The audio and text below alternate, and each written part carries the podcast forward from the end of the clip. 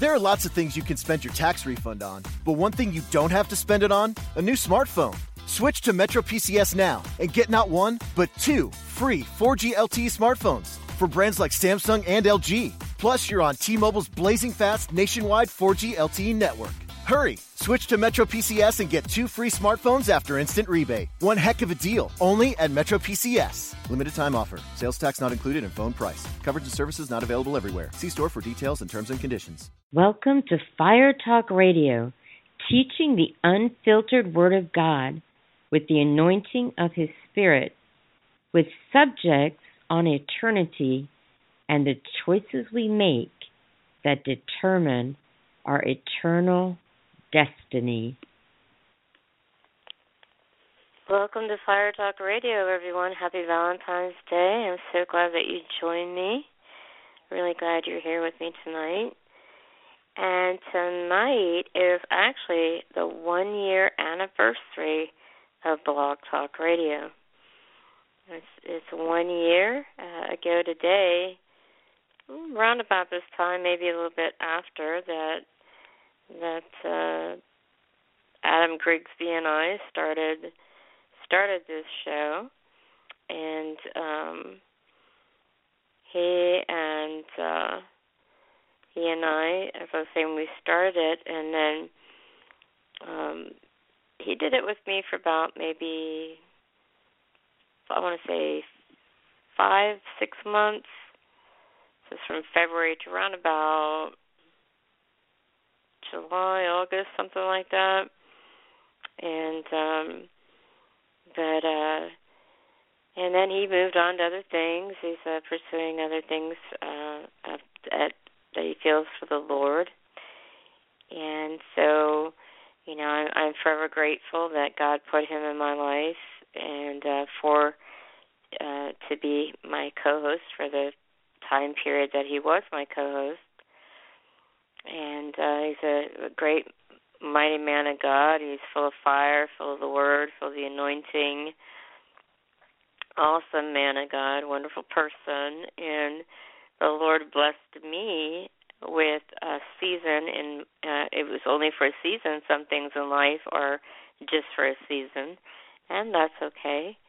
But God blessed me and you with Adam for a season and uh, those were some wonderful times and some very anointed, uh, anointed word from God, and and um, so I'm grateful to God for for Adam Grigsby, and I'm grateful for the time that that we uh, that we had with the show, and as I said, now Adam's moved on to other things, and so that's a wonderful, wonderful thing that he's pursuing other things and uh, other things for the Lord. So, but I'm grateful.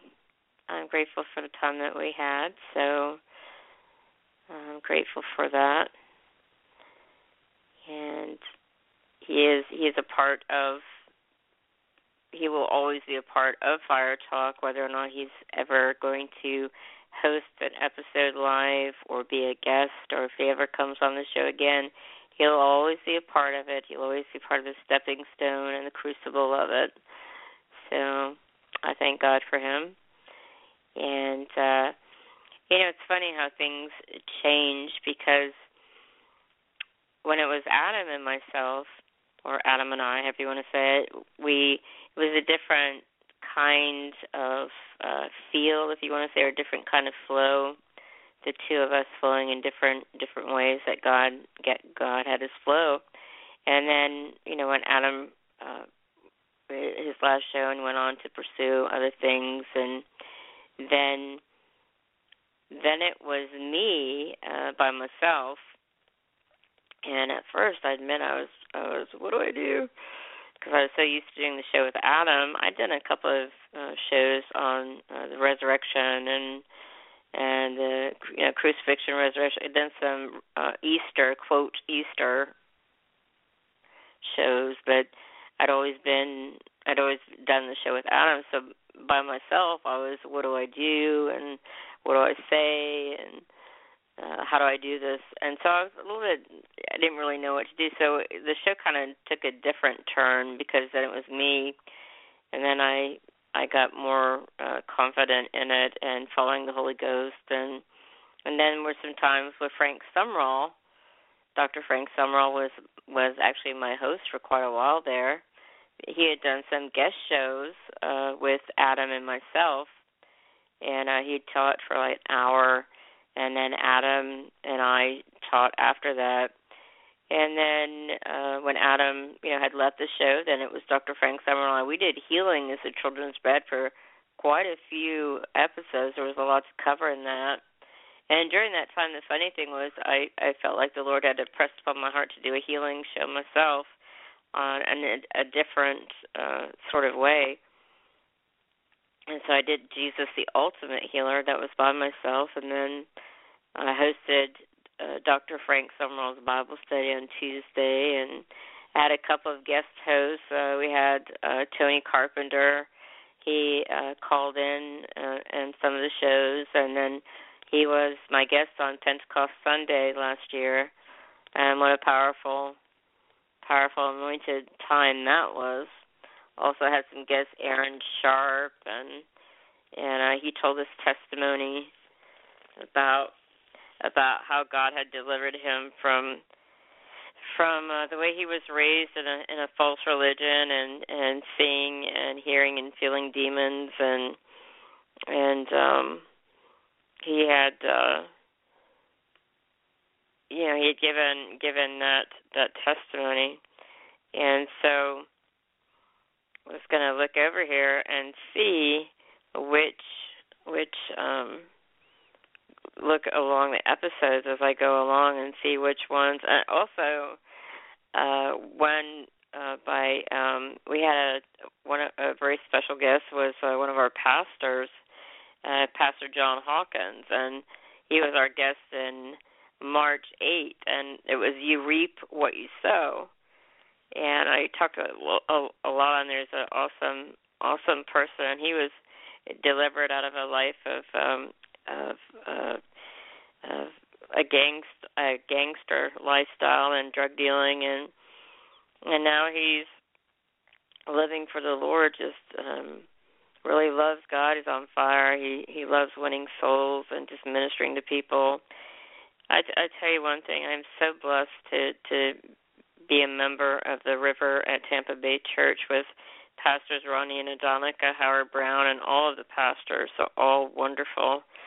They're all full of the anointing, all on fire. And am I lifting them up? Absolutely not. Am I puffing them up and idolizing them? No. I know they're human, but I love them and honor them uh, for the people that they are. Uh, I got wonderful, wonderful youth pastor and just wonderful people there. I'm so blessed to be a part. But we I, we had some, uh, as I was saying, we had some really good uh, awesome on fire people. Pastor John Hawkins was, I believe, he was our first guest, and um, before that we had Joel.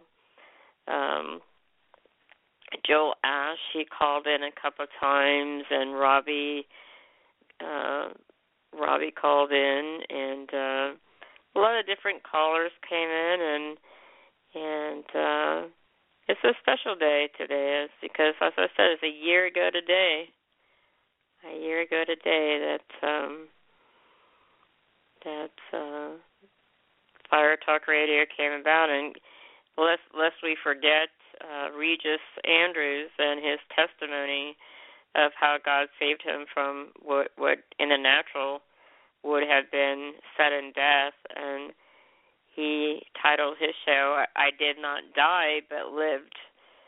And that was on uh September 13th of last year, and uh, it was a powerful testimony right there. And um, and then there, uh, Karen Sumrall, Frank, Frank's Dr. Frank Sumrall's wife, she did a um, she also did a show about the woman at the well, and uh, lest we not forget Donna Burke, who is uh, who was my guest host for a couple different times uh, that she was my guest host, and uh, different uh different ones that uh we had done and also she called in some some different times as well. So it's been a it's been a journey and it's a a journey that's uh keeping keep on going. And I was looking on here and I I saw how um had my homiletic sermon that I did uh, in September. I think it was 2012, and I got permission to play the audio and uh, the MP3, and um, and so I've got that on there, and some I ex- expounded on it, and then also started doing something last year. It's uh, called 12 Pillars of Faith, and Pastor Rodney, God gave him a whole year of that, and and then uh, he gave uh, out the teachings for uh, put it on his website under soul winning tools and I felt prompted of the Holy Ghost to start teaching that. So this month I'm on my family. I just started that yesterday. That that'll be on Fridays. And I've I've spent Thanksgiving with you on the radio. I've spent Christmas with you on the radio. For those of you alone, feeling lonely, and uh, some people calling in, and um, also shared about the Bible college that I went to, River Bible Institute, and um, so there's been a lot of uh, a lot of um, a lot's happened in a year, a lot of fruit, and um, so it's been it's been uh, been really awesome that that with uh, I've been able to share my testimony of, of having victory over anorexia and bulimia, and uh, and also you know during during one of the shows is called The Fire of God Will Purge, Protect, and Refine. That was when Adam was still co-hosting, and that was part two. Uh, there was uh, during the time Adam was uh, he was talking, and I just felt prompted to look up different scriptures on holiness. And so he kept talking until I found all the scriptures and I felt a release and then and then uh, uh I I talked about the scriptures, I talked about yeah, I felt like God had placed pornography, people struggling with pornography, um, Christians struggling with it, and then I I I started with that and then the Holy Spirit spoke through me and pleaded and gave a warning for people to stop. And uh that was powerful. So I clipped that out and I put that on the second of this month. Uh struggling with pornography, uh want to be free. So there's been a lot of of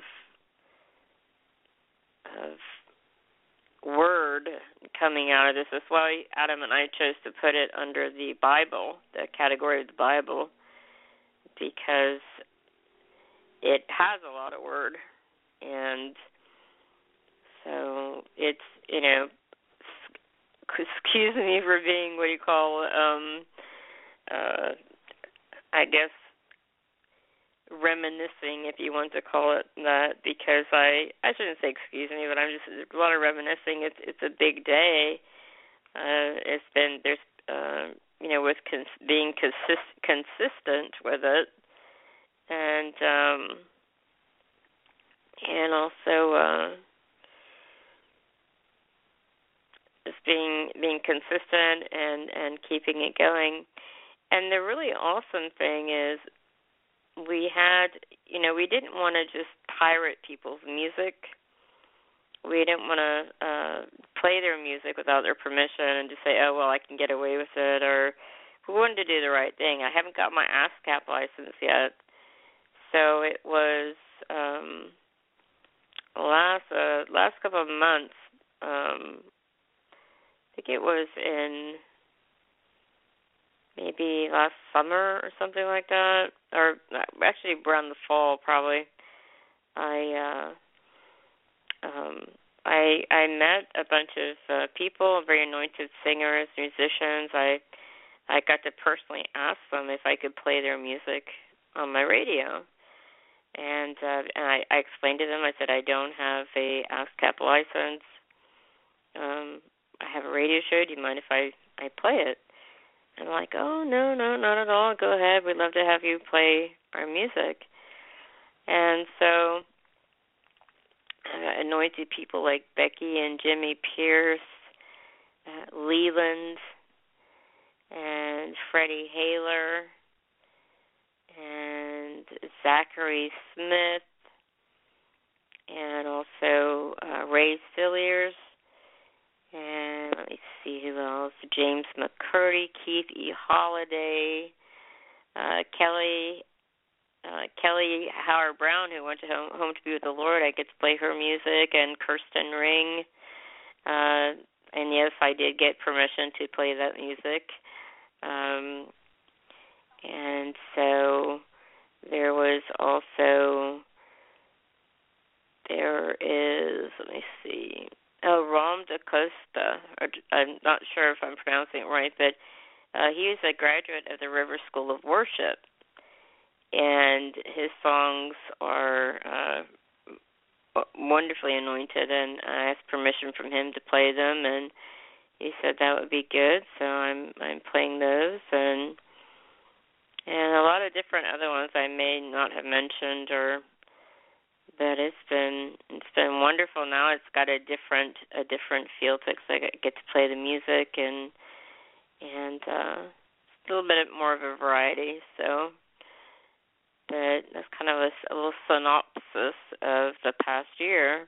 I'm sure I've left a thing out here too, here or two, but um, it's been uh, it's been wonderful, and um, I'm just grateful to God that He's given me this sounding, this uh, tool, and this this voice, this uh, He's opened this door to to minister to you with and to share what's been imparted to me by my awesome men and women of God that I can share that with you. And uh, freely we receive freely we give freely we receive. So um I don't know everything of course but I what I know I I I impart to you and and share with you and so um a little bit about that. So tonight's one year. It's awesome. And tonight is uh it's called the title of of my my message, my ministry tonight to you is Love is not a four letter word. I'll read you the description here. It says, Do you associate love with pain, betrayal, and even abuse? Have the people who claim to love you caused you extreme pain and made it hard for you to trust anyone?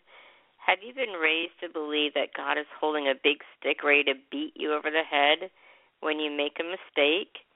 Do you think that no matter what you do, it will never be enough to earn God's love? Perhaps you feel you have done too many things wrong or committed too many crimes for God to love you. Maybe you did something so atrocious you feel you can never be forgiven. It says God's love is unconditional. He loves you so much. Love is not pain. Love is not abuse. And love is not a four letter word. So, you know, a lot of people, unfortunately, have um, been in situations with people who have claimed that they love them, and maybe they did love them in their own way. Uh, maybe it was a parent or a spouse or a significant other, boyfriend or girlfriend, or uh, somebody in their lives that they let get close to them. Well, like I said, maybe they love them in their own way, but they either emotionally or physically or sexually abused and that person, and all in the name of love. And maybe they maybe they cheated on them, committed adultery, um, maybe they committed a crime against somebody, um, and you know, it's it's. I tell you, I understand associating love with pain and associating love with abuse and uh, betrayal because I was in a I was in a marriage. Oh my goodness, it, eons ago. It seems like it seems like a million years ago. I could be like, that doesn't mean I'm old. It just it could have happened two years ago, but it it's it's another lifetime ago to me because I was married to this person. I was I was uh, they were a lot older than I was, and I was just a teenager, and they were in their 30s, and uh, I think I was like 17. Well, I I I don't know. I mean, I felt I felt like I loved them.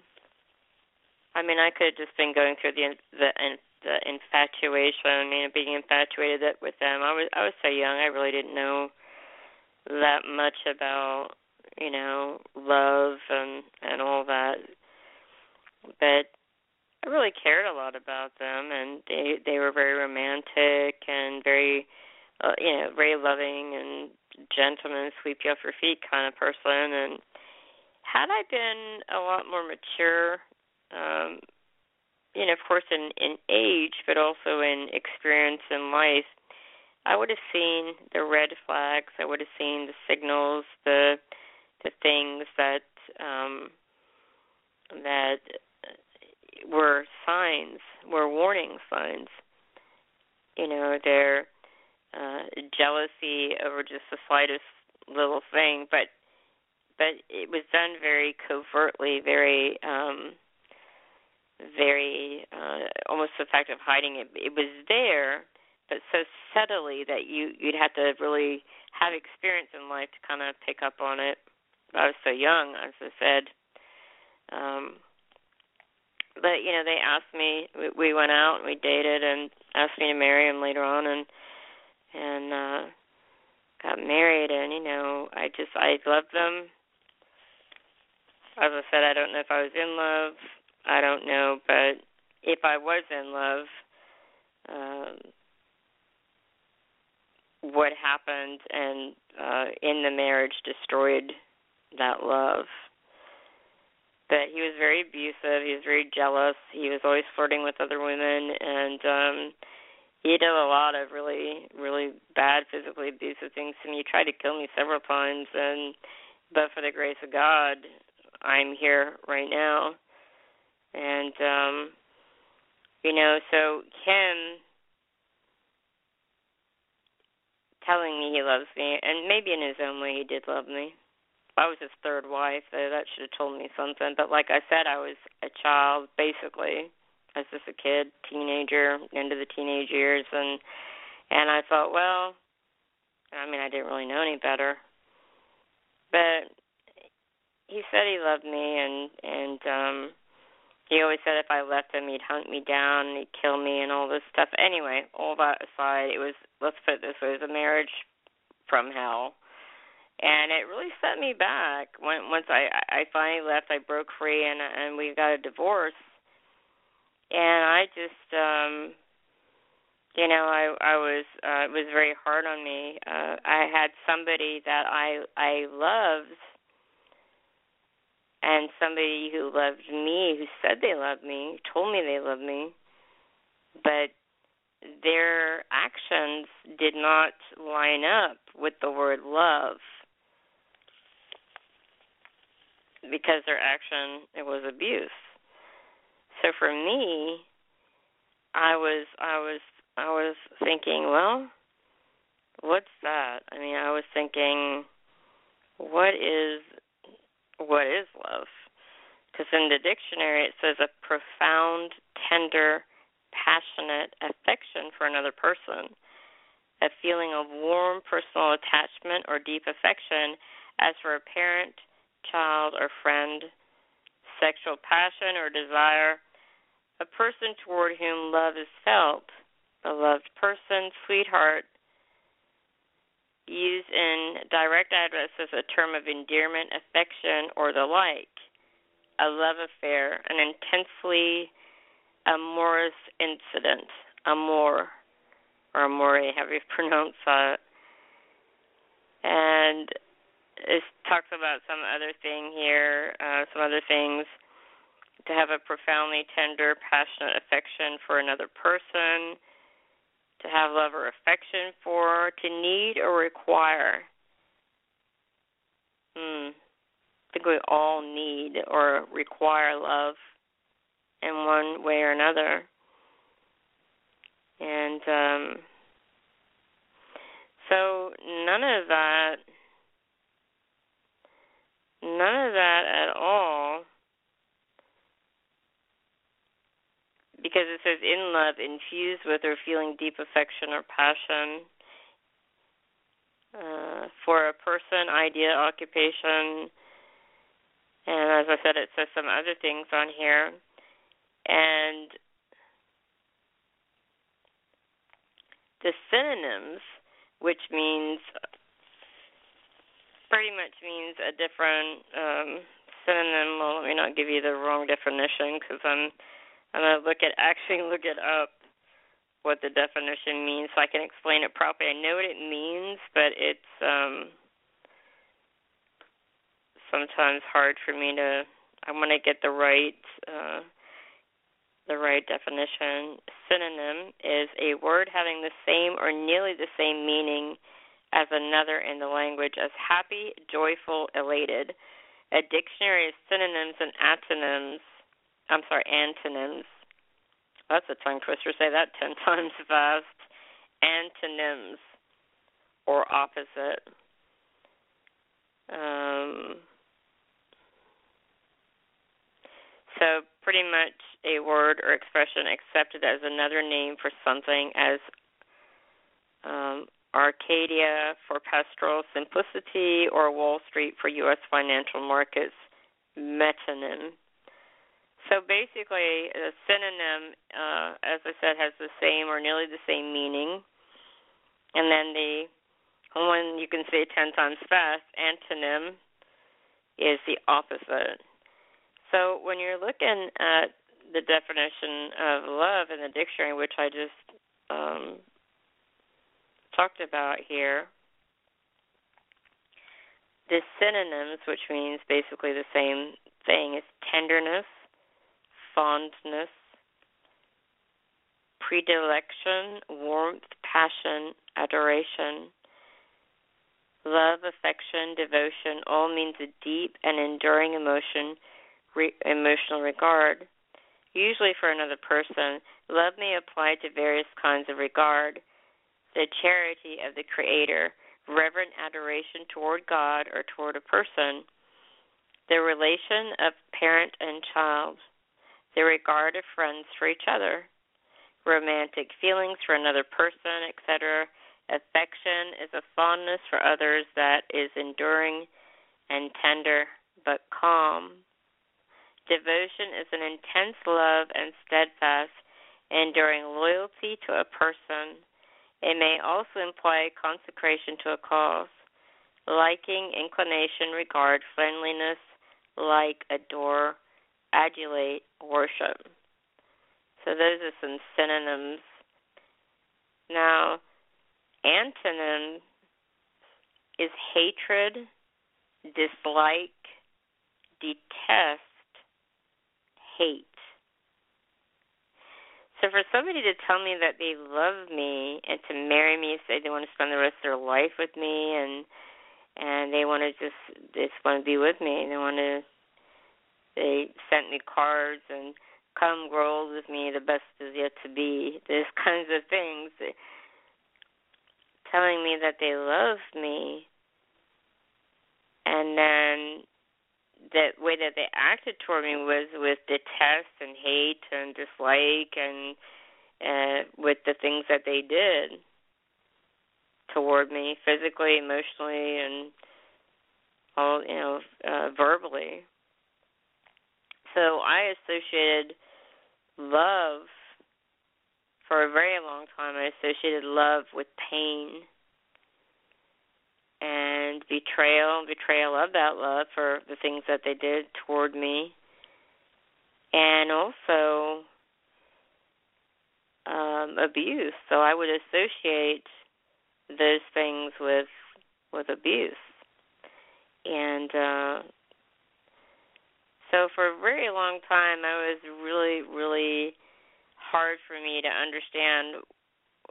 To me I, I had a a, a um a distorted concept of the word love and what it uh, what it really truly meant because of this and you know a lot of other experience. Other people they they hurt you. They don't mean to. Sometimes they mean to but you know people who say they love you but then they they they hurt you in one way or another. And for for him uh he really hurt me really really took me a very long time to uh get over and to start to trust other people um so but I think the healing really came when I forgave him and I I let it go and I I I realized that he was actually beaten as a child. He was actually um abused as a child by his father and probably some other people and he was just a child. I mean, a lot of times we look at adults and we think, why are they doing that? You know, I'm not I'm not excusing his behavior. I'm not excusing anybody's behavior of what they did. But I was looking at his childhood and I thought, well, he was once a innocent young boy. He had maybe five, six, and his father was beating him because he got a stain on his shirt or he tore his shirt or something like that, and so his father beat him for it and that you grow up with anger with that. And I think his father may have beaten his mom. I'm not sure, but his father was an alcoholic. He was an alcoholic, so when he drank, he got really angry, especially when he drank different kinds of things. But anyway, all of that. But so I looked at that and I thought, well, not that it excuses behavior, but I I just I I I forgave him. I let it go and I prayed and asked God to to um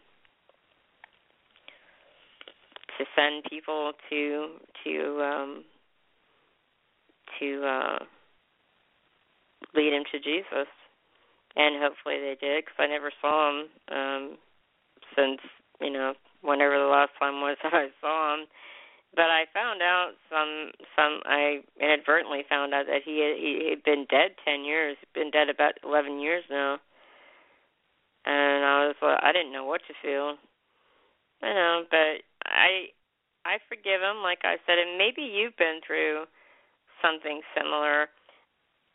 Spousal abuse is just not from men to women; it's also from women to men, because a, a, a man's been raised to never hit a woman and maybe they love that person and they just don't want because they know they're the stronger sex and they're not going to hit them back. So abuse is not physical abuse is not just men on women, it's women on men. But maybe you've been in a situation like that. Maybe you're in a situation like that right now and you're listening and you've seen this you've seen the description, you've seen love is not a four letter word. What does that mean? Well, we associate four letter words with cuss words and maybe maybe you're in a situation like that. Well, I want to tell you right now, you're a valuable person. The the things that he or she has said to you that you're no good, you won't amount to anything. If you leave me, you'll be good for only one thing. Uh, you'll end up, you know, whatever they've said, spoken in anger over you. That's not true. The shame that you feel, the pain that you feel, and the remorse and and everything, the confusion. You, you can get over this. You can get.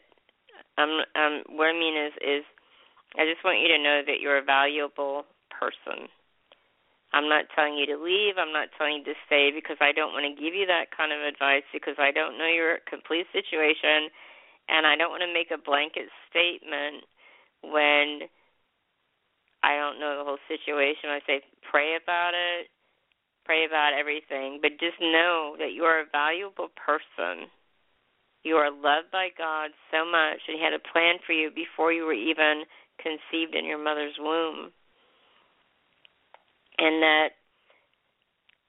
it doesn't matter. I understand that when people talk bad to you and they're saying you you'll never amount to anything, you're blankety blank and you're this, that and the other and it it it tears you down your your emotional and your confidence and and all of that but just know that you are of value and God doesn't see you in those ways. He sees you as as he sees the final finished product and you are loved by him. You are worth something. You do amount to great things.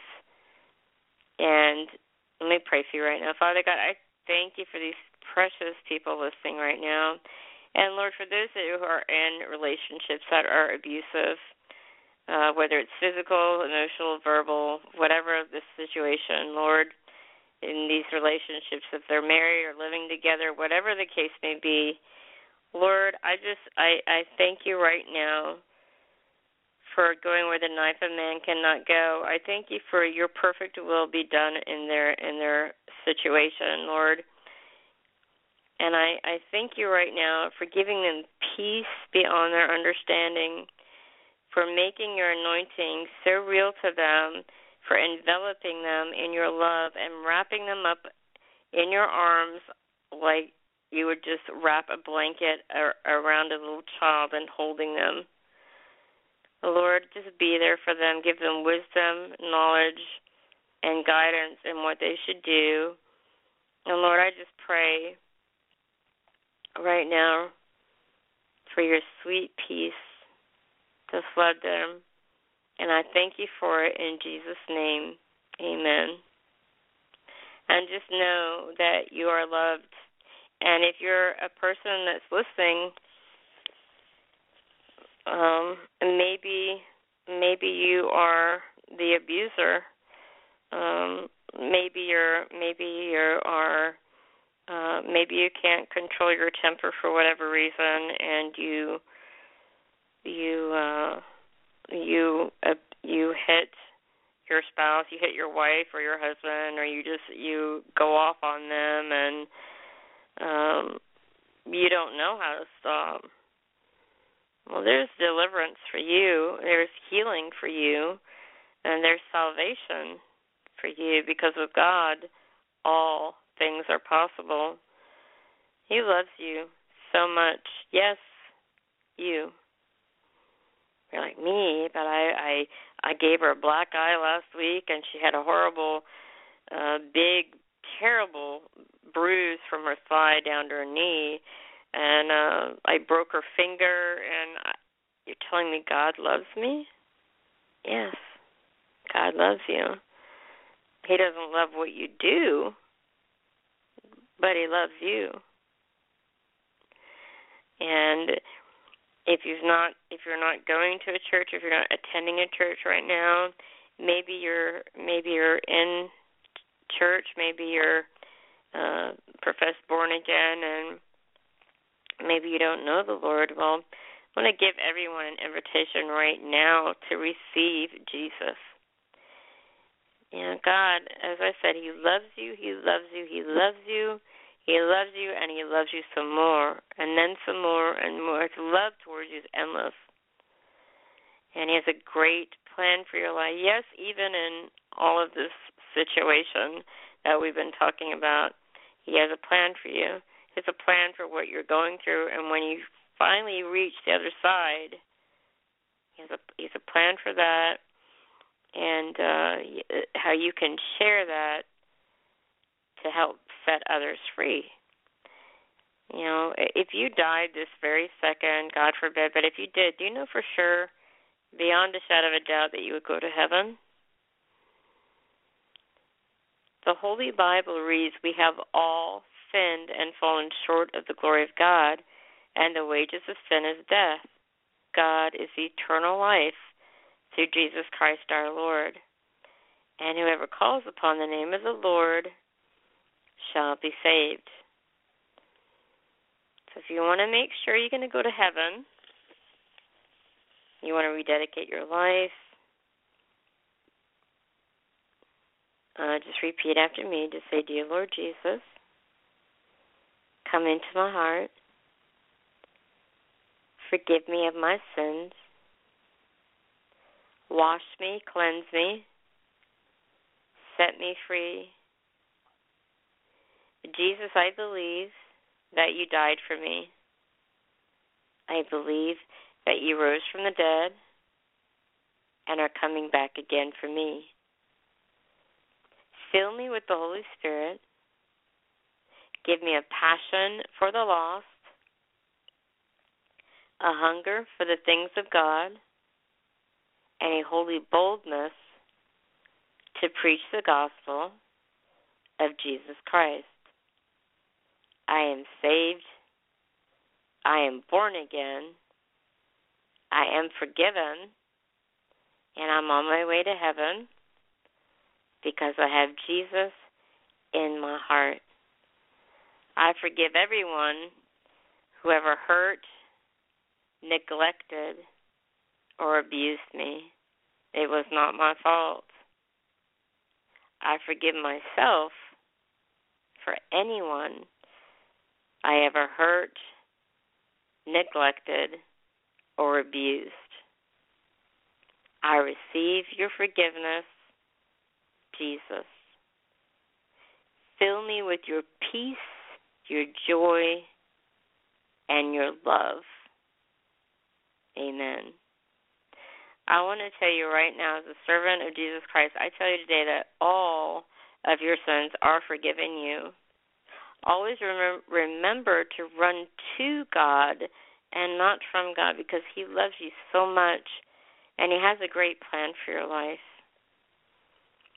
I'm just uh, really glad you prayed that prayer and feel free to call uh, eight six six eight five seven four eight three seven. That's eight six six eight five seven four eight three seven. And also, you can email me with your prayer request, testimony, comments, questions, or even if, uh, um, for whatever the reason, go to Fire Talk Radio 2, that's number 2, at yahoo.com. That's Fire Talk Radio 2 with a number 2 at yahoo.com. Now, as I said a few moments ago, it's not for me to tell you to leave because I I don't know the extent of just I don't know what's going on and for me to make a blanket statement to tell you to do that I don't I don't feel that it's my place. I feel you need to be led by the Holy Spirit. You need to seek wisdom and uh guidance from him. It's not for me to counsel and advise you to do something that I don't know the, the full extent of and make a blanket statement. You know, there was um is a uh, Bible teacher. It'll uh, tip of my tongue the person's name, but uh, it'll come to me. But he, um, oh, John Bevere, that's right. Um, his, uh, he apparently he he when he got married, his um his wife uh, she had a lot of anger.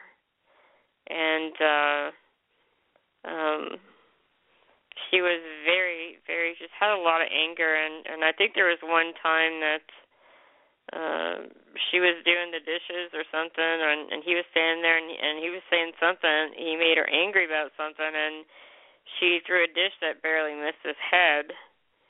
And he never hit her back or he never fought back. He never did any of that, and and he he just wondered. He's thinking, well, um, I know what exactly did I marry the wrong person or what? And God just gave him the grace, the the, the patience, and and uh, and she got uh, completely delivered herself and now she their marriage is really strong and uh she no longer has those anger issues. And uh if you want to check it out? You can um look up and research John Bevere. Last name is spelled B E V as in Victor E R E.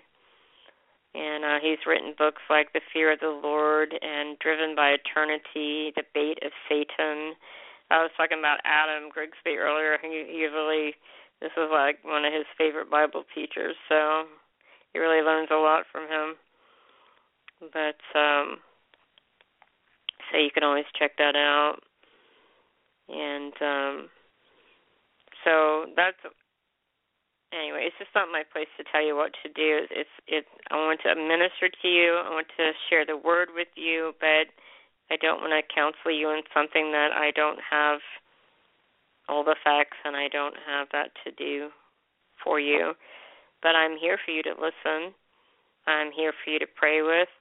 I'm here to to minister to you, and I'm here to tell you that God loves you, no matter what you've been through and no matter what you've done. He loves you. He loves you a lot. And I just pray the peace of God upon you beyond your understanding, peace that surpasses all understanding and that you've never ever known before. That no matter what comes against you, you will have that supernatural peace. I'll be right back with you after this song.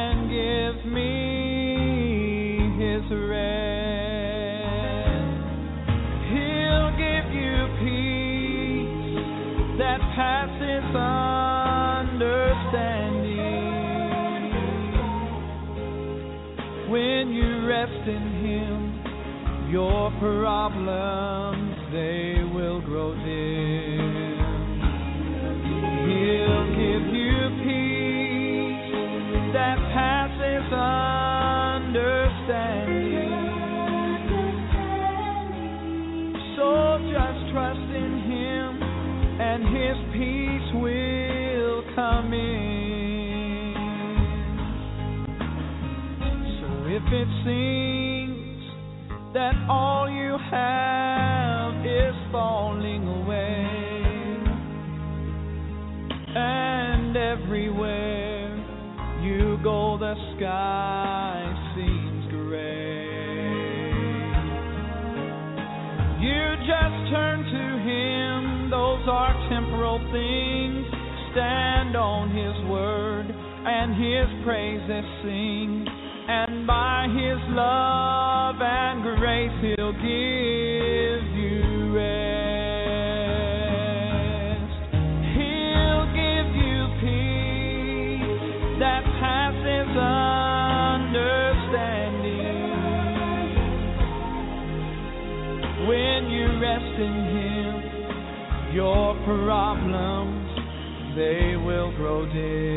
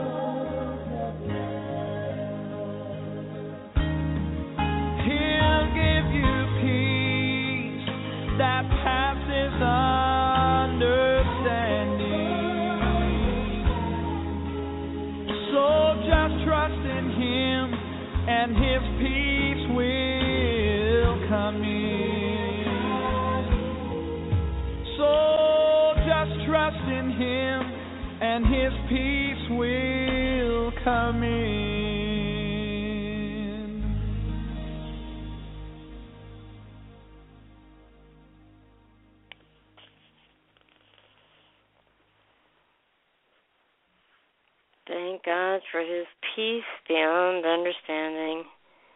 He says, I'll keep in perfect peace whose mind is stayed on thee. You keep us in perfect, perfect peace. And uh, that's what I pray for you. Perfect peace. Peace beyond your understanding. Peace that does not even make sense. But that feels wonderful. I thank the Lord for the peace that He's giving you right now, and I thank Him for for how much He He loves you. I was uh, looking up some Bible scriptures on love, and uh, there's one John four seven through twenty one. I want to read for you. If you want to turn in your Bibles with me you're more than welcome to read along. I'll give you a second to get there, or you can catch up with me. It's 1 John chapter 4, verse 7 through 21. Beloved, let us love one another, for God, for love is of God, and everyone who loves is born of God and knows God. He who does not love does not know God, for God is love. In this, the love of God was manifested toward us, that God sent his only begotten Son into the world that we might live through him. And this is love, not that we loved God, but that he loved us and sent his Son to be the propitiation for our sins. Beloved, if God so loved us, we ought to love one another. Finding my place here. so, I'll get back here. My place, help me. Alrighty. As I'm finding that, I'm thinking about how God is absolute love and He's perfect. Okay, picking up in verse 12. No one has seen God at any time. If we love one another, God abides in us, and if his and his love has been perfected in us. By this we know that we abide in him, and he in us, because he has given us of his Spirit, and we have seen and testified that the Father has sent the Son as Savior of the world. Whoever confesses that Jesus is the Son of God, God abides in him, and he in God. And we have known and believed the love that God has for us. God is love, and he who abides in love abides in God, and God in him. Love has been perfected among us in this, that we may have boldness in the day of judgment, because as He is, so are we in this world. There is no fear in love, but perfect love casts out fear, because fear involves torment. But he who fears has not been made perfect in love. We love him because he first loved us. If someone says, I love God, and hates his brother, he's a liar. For he who does not love his brother, whom he has seen, how can he love God, whom he has not seen? And this commandment we have from him that he who loves God must love his brother also. So we need to learn that God God is love and and and and perfect with perfect love cast out fear. And there there it says in uh, verse 18 there is no fear in love, but perfect love casts out fear because fear involves torment. But he who fears has not been made perfect in love.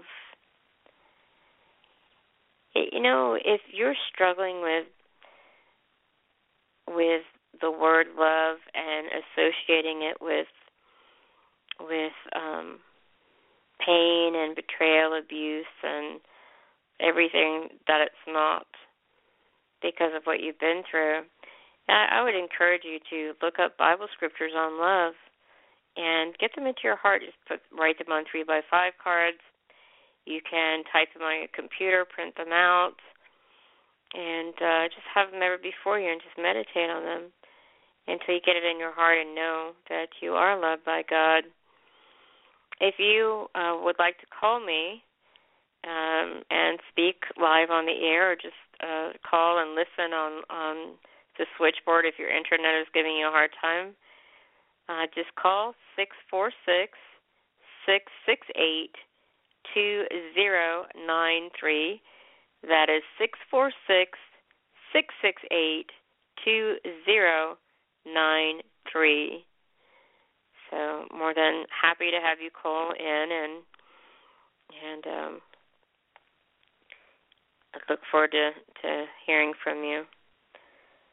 Now I'm going to go. If you want to turn with me to your with uh, in your Bible to one Corinthians thirteen. As you're looking it up, I'm looking it up as well. This is commonly known as the love chapter.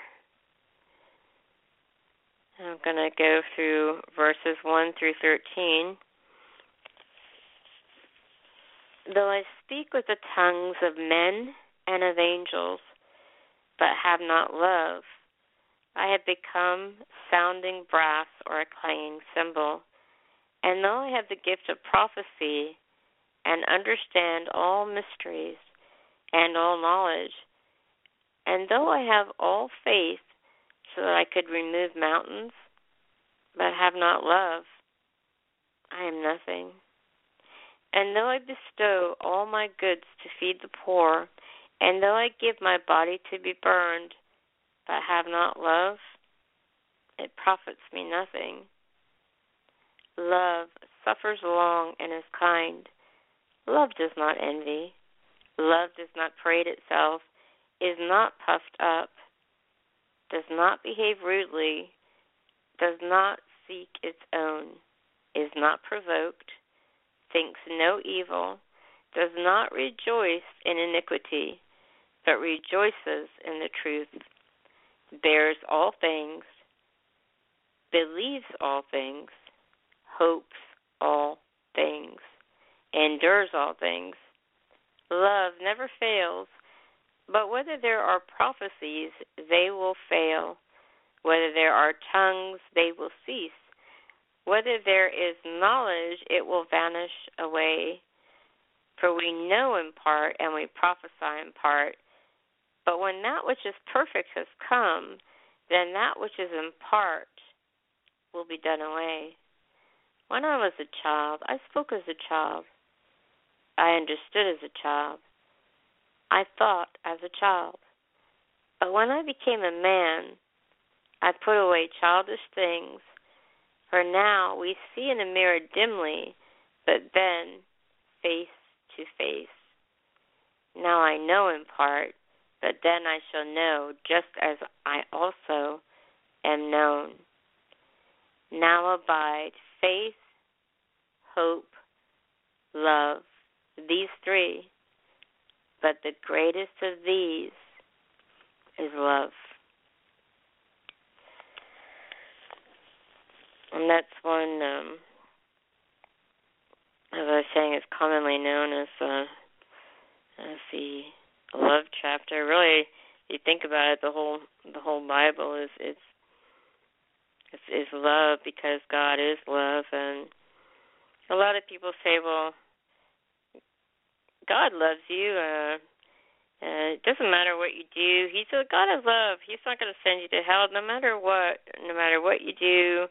Um, once saved, always saved. Uh, you got grace. You have mercy. Uh, God is love. He's love. Go ahead, go out and do what you want to do. You can do whatever kind of sin you want to do, because God loves you. He's not going to send you to hell. He's a loving God. He He is love. Why would Why would a loving God send anybody to hell? Oh, but that's deception. That's the enemy's lies to get you to believe that nonsense is not true. Yes, God loves us. He'll always love us. He continues to love us and he continues to reach out to us in our sin, hoping that we'll repent and, and fulfill the plan that God has for our life. But it doesn't mean that he won't love you all the way to hell because he will love you all the way to hell.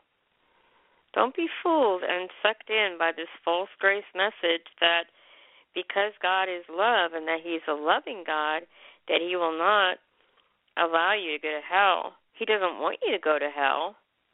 But if you continue to make choices that are not of God and you continue to sin, then and without repentance and with that uh, habitual sin without going and actually repenting and and then you will end up in hell. And i don't say that in a condemning way. I'm just telling you what the bible is telling you. I'm not condemning anyone anyone. I'm not perfect at all. I'm just telling you what the bible says.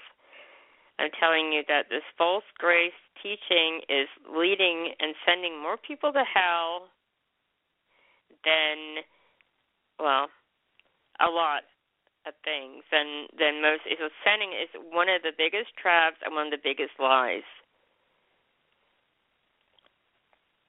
God is love. He's also a just God, and his his he's a he's a, a righteous judge, and he he if if he did not send people it, well, if people by their choices that they make end up in hell because people have a free will and God cannot or will not override somebody's will because that would make him a dictator. And he gave us free will.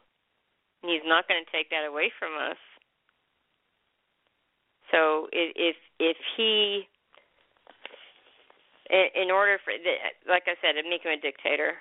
So he's he doesn't want you to go to hell, but people's choices and what what they what they make, what they do, what they say, they're the ones that unfortunately make that choice. It's not God's choice. It's not God's will for anybody to go to hell. But people continually doing what they're doing, they they end up there unfortunately. So don't be sucked in by the false grace message and the, the this false thing that God, because He's a God of love, you're gonna just you can do what you want. You can go have, you know, go party, uh, sex, drugs, rock and roll, party today because tomorrow you're gone, and you go to heaven anyway because love, God loves you. He loves everyone, and even the devil's gonna get to go to heaven. That's a crock right there. That's not true. The devil's not going to heaven. He's going his final destination is the lake of fire with the rest of the fallen angels that he took from that that he deceived and in in heaven and that were cast out of heaven with him. It says in the Bible, I saw Satan fall like lightning from the sky, and so he's he's a he's a he's a deceiver, and he doesn't want you he wants you to think that no matter what you do, God is going to forgive you, and God is going to, even if you don't repent, it's okay because once saved, always saved. That's not true. I'm just warning you, it's not true. Yes, God is love, and He does love you. But word is His word. and what he says. He says that if we if we um if we do not do what we need to do, if we're not living a holy, pure life, and we're con- continually sinning, then then um, it's not gonna it's not gonna be well. Because I was looking for a scripture in Revelation talking about who and, and what um, I will find that in the Revelation scripture. Um, I will just go and look for it. but I just don't want you to be deceived by false teaching. That for people to say that everybody is going to go to heaven, it's just not true. Um, and I don't I don't want you to I don't want you to to to fall for that. It's it's a lie from the enemy to to get you to uh to fall for it so that you can live like the devil, one foot in the world one foot out of the world and then thinking that everything's okay because God is love, but then when you breathe your breathe out your last breath, you end up in a place you don't want to be. In Revelation 21:8 it says, "But for the cowardly and unbelieving and abominable and murderers and immoral persons and sorcerers and idolaters and all liars, their part will be in the lake that burns with fire and brimstone, which is the second death." So, does God love Yes. But if you murder and it's unrepentant and you're uh, uh you're into witchcraft and sorceries of of um of all kinds of of stuff. And you're sexually immoral and you're an idolater. It means you worship something you put something above god. And uh, you're you're a liar, and you're it says unbelieving, the cowardly, the unbelieving are those who don't believe in Jesus, and these people who don't repent of maybe you, maybe somebody listening right now. Maybe you murdered somebody at one point in your life. Maybe you're listening to me from jail prison someplace. Maybe even on death row. Well i want to let you know that if you have truly repented in your heart and you truly are sorry for what you did and you ask Jesus to forgive you and really mean it with your heart and ask Jesus to come into your heart, he will forgive you. And it will be as if it, as if you had never done that murder at all. It'd be Jesus takes our sins and throws them as far as the east is from the, the west and, and throws them on the bottom of the sea of forgetfulness. Because Paul, in the Bible, he wrote almost two thirds of the New Testament. His name used to be Saul before it was Paul. Well, he was in, he persecuted uh, the Christian church, uh, the Christians, and he he hunted them down. He killed them men, women, children, just all of them. And uh, then one day on the road to Damascus, uh, he's breathing out threatenings, and and all of a sudden there's a bright light and a, a, a sound from heaven. It knocked him off his horse, and he says, "Who who are you, Lord?" And he and he and uh, and uh, and the Lord says, "Why why do you persecute me? It's hard for you to press against the the the uh, I forget that last part, but he says, "Heart." Anyway, he says, "Why are you persecuting me?" And anyway, it was a conversion, changed his life. That that encounter with the living God and the anointing, the fire of God, changed that man's life. And yes, he murdered a lot of people in the natural and in this former life. But it even talks in some of his writings in in in the New Testament that he says, I've harmed no one. Do you know why he said I've harmed no one? Because he realized who he was in his new creation and that the old person that did those murders and those things was not who he was today because Jesus by his shed blood had washed all of that away and that he was no longer that person. So you are no longer that person. If you ask Jesus in your heart to say, Dear Lord Jesus, come into my heart, forgive me of my sins, I receive you as my Lord and Savior. Forgive me of all my wrong. I repent. Amen. By faith, you are forgiven. By faith, you receive that forgiveness. I'm going to read you a couple of more cross references to this to this revelation that I just read, letting just giving you a little little uh, hint about about how um, about this grace, this false grace message, and um, a cross reference is one Corinthians six nine. Or do you not know that hor- uh, that wrongdoers will not inherit the kingdom of God? Do not be deceived, therefore.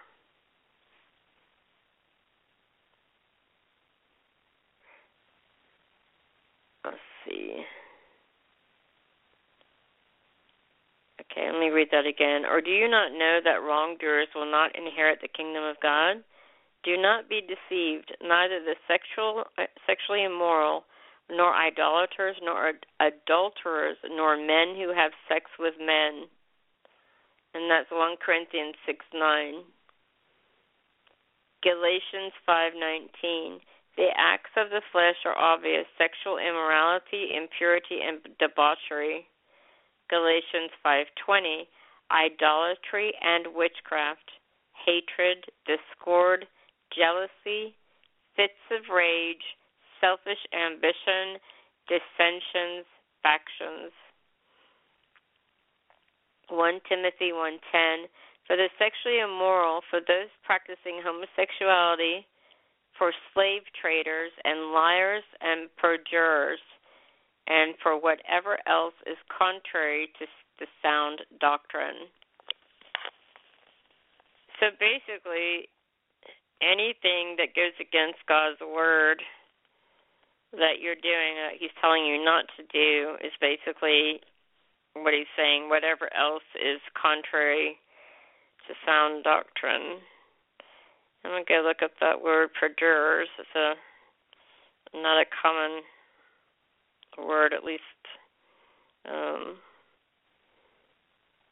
it says to render oneself guilty of swearing falsely or of willfully making a false statement under oath of solemn affirmation.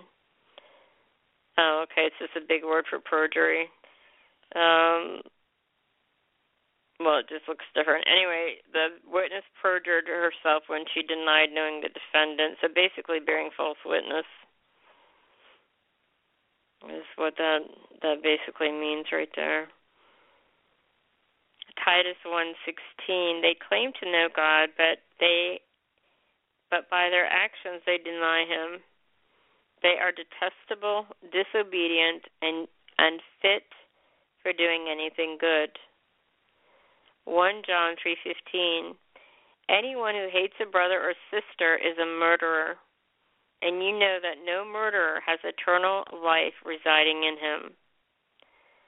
Revelation 2:11 Whoever has ears, let him hear what the Spirit says to the churches. The one who is victorious will not be hurt at all by the second death. Revelation 9:17 The horses and riders I saw in my vision look like this. The breastplate the breastplates were fiery red dark blue, and yellow as sulfur. The heads of the horses resembled the heads of lions, and out of their mouths came fire, smoke, and sulfur. Revelation 9:21 Nor did they repent of their murders, their magic arts, their sexual immorality, or their thefts. So I was talking a few moments ago about if you were listening and you had committed murders and if you repented of them really in your heart and you were sorry this is talking in revelation 9:21 nor did they repent of their murders or their magical arts or their sexual immorality or theft. So that right there is telling you that yes God loves you but if you don't repent of these things to name a few you're not just going to get a one way ticket to heaven. It doesn't work that way. Revelation 4:10 They too will drink the wine of God's fury, which has been poured full strength into the cup of his wrath. They will be tormented with burning sulfur in the presence of the holy angels and of the lamb.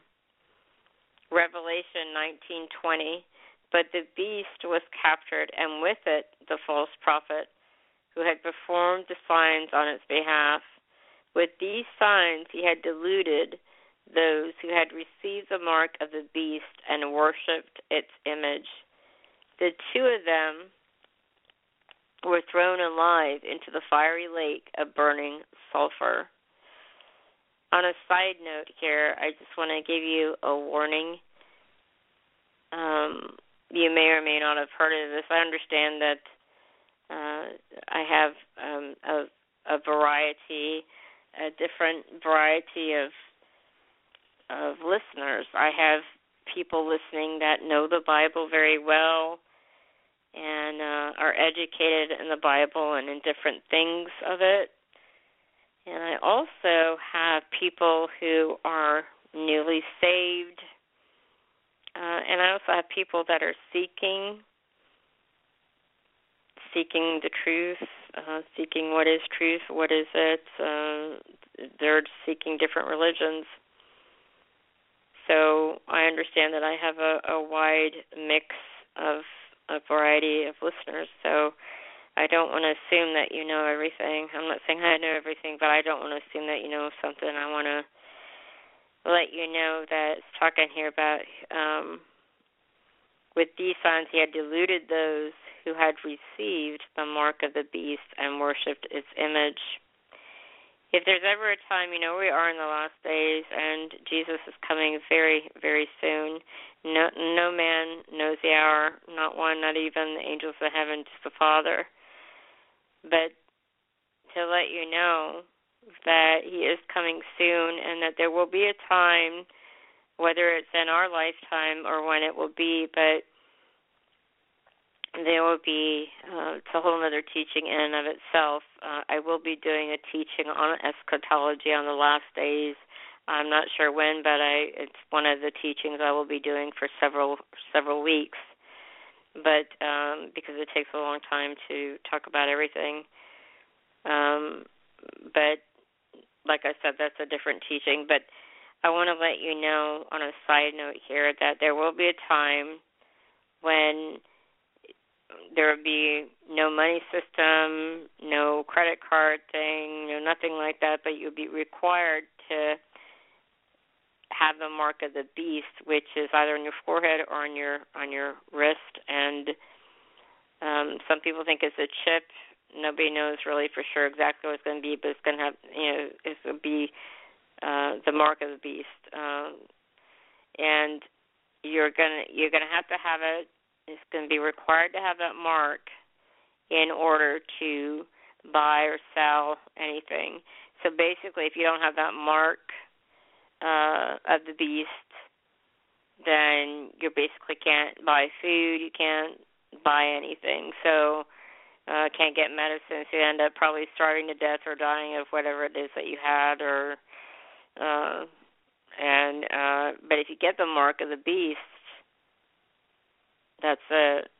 Um, you won't have you you you won't get a a, a second chance uh, to go to heaven. It, it's done once you get that mark of the beast, because it will require you to get that mark finally, and if you don't, be killed. But it's if you get the mark of the beast, that's it. It's there's no second chance. There's no anything. You don't have a. Ch- it's this. It's it. So please, if if if there should come a time that that happens, don't be fooled. Don't be deceived by that. Don't be deceived into thinking, well, I'll get the mark of the beast and I can buy, sell food. Surely God understands I have to eat. Surely God understands I need my medicine.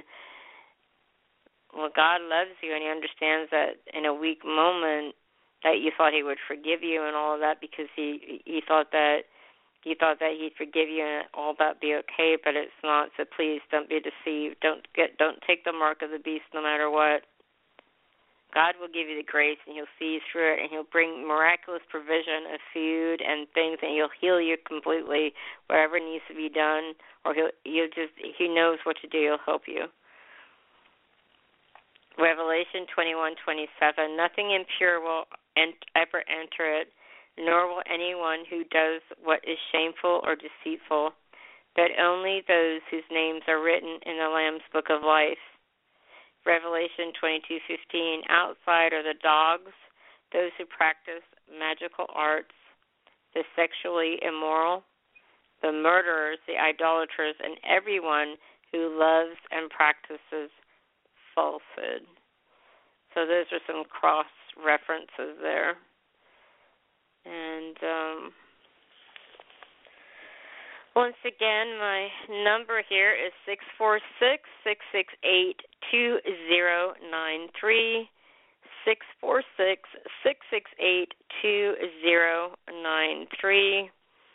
Feel free to call me, and um, love to hear from you. I'm going to go to a song, and then I'll be back with some further further teaching and ministry.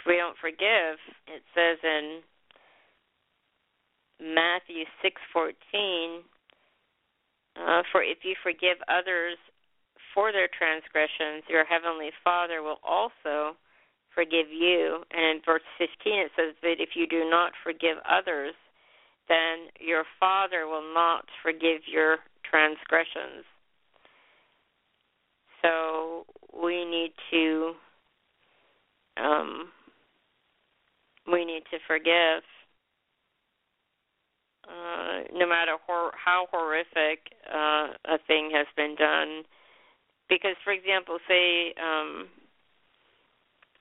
say say some somebody did, committed a crime against uh somebody that you loved and murdered them uh, you may feel that uh, you'll never forgive them.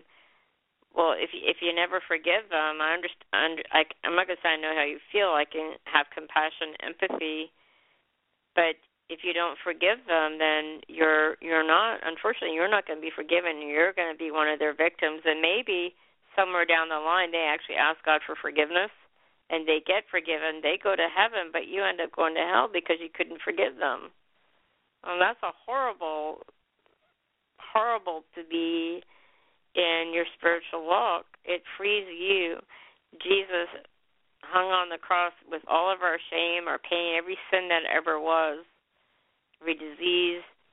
He took it upon himself. He who knew no sin became sin, and so it's it's uh he he says father he looked down at everybody that had just nailed him to the cross and said father forgive them for they know not what they do. He was a pure perfect man. He forgave. And we need to forgive. You know i was um I've played this clip a few times. I feel led to uh, play it again. It's it's about a minute, and um, it's about uh, this um, man. He was a serial Gary Ridgway. He was a serial killer and rapist, and uh, he admitted to so many uh, murders, and uh, and then uh, the victims' families and loved ones were were allowed to come and uh, face him and say a few words. And I guess there were so many victims that they didn't have a, a lot of time to speak because there's only so much time. So they were allowed to come and and tell him what they thought because he didn't remember a lot of them because there were so many people he killed and did that to. That um listen to one father's reaction and all of this, and I'll be right back with you. Gary Ridgway sat there stone faced as victims' relatives damned him and mocked him. He's an animal. I wish for him to have a long, suffering, cruel death. He's going to go to hell, and that's where he belongs. But then the emotionless facade finally cracked when the father of one of his victims appeared to surprise him with a dose of human kindness. Mr. Ridgway, um, there are people here that hate you. I'm not one of them. You've you've made it difficult to live up to what I believe, and that is what God says to do, and that's to forgive. You are forgiven, sir. Forgiveness uh, frees you so that that all those other people that were cursing him and wishing him to go to hell and all that stuff, which under, I understand. I, I'm not saying I'm not saying anything about anybody bad, just saying that they're bound in that unforgiveness, and in their unforgiveness and bitterness, it, it, they they won't be forgiven. But this man, as hard as it was for him to forgive what that man did to his daughter, he got by God's grace and only God's grace was he able to forgive. And in so doing it it gave him freedom. And it opened the door for him to be forgiven in in in his ways and you know there's Corrie ten Boom and she was a uh, she was in a concentration camp and and uh, she was all kinds of atrocities were done to her. And and um one day she was um she was out someplace and it, she ran into one of her guards. Uh he came up and asked her to forgive him and she just couldn't do it at first. But then she remembered that if she didn't forgive she wouldn't be forgiven and sometimes we think and then she by the grace of god she forgave him and a lot of times we think, oh well, I'm just not going to forgive them. I'll show them. Well, really, it doesn't. uh It doesn't really. They're out, you know, having a party, or they're out on the beach, or they're out having a steak, or they're actually been forgiven and they're going to church because the blood of Jesus it cleanses and washes away all sin if we truly repent.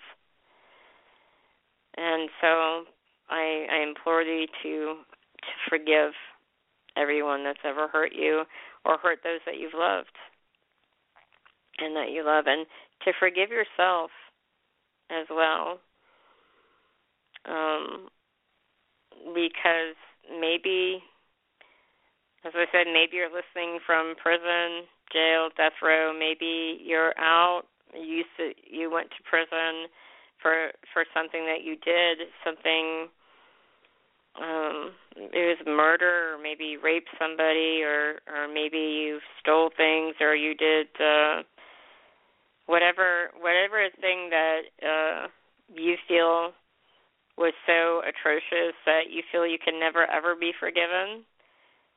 Uh maybe you want to move past it but you feel you can't because you don't feel like you you are worthy to be forgiven well, none of us are really worth all of it until Jesus came and He made us worth it. And if He thinks you're worth it, then He knows you're worth it. Then don't allow the enemy to keep you in condemnation. If you're truly repentant for what you did, then God has forgiven you already. And if you've been water baptized, you uh, your sins are washed away. The old man has gone. The old man is dead the person that murdered that person or the person who raped that person or the person who who um kidnapped somebody, whatever whatever the crime was. Maybe you never got caught. Maybe you never got caught for what you did. Know, know that God loves you. God has an important plan for your life, and God wants to remove that burden from you and that chain to break. Because He has a lot of other people that can be touched by your testimony, by your life. You know, maybe you never got caught, like I said, and maybe you didn't go physically to prison, but you're in a prison because you won't forgive yourself and because you're allowing the devil to beat you up because of it. You're allowing the you they're listening to the words of oh you're so you're so terrible. Look what you did. You you killed that person or you raped that person or or you you um you had an affair or whatever it was that you did that nobody caught you for. Maybe you spent but you're you're in your own prison. You're allowing the devil to do that to you God wants to set you free. He wants to set you free. He wants you to be free. He loves you. Yes, He loves you. Doesn't matter what you did, He loves you. And if you think that just because what you did, He's not going to forgive you, uh, that's not true. That's a deception from the enemy. The enemy's a liar. The devil's a liar. God will forgive you. All you have to do is ask God to forgive you. Ask Jesus to come into your heart. Say, God, I am sorry what I did. I'm really, really sorry, God. I feel unworthy of your love. I don't feel like I deserve your love.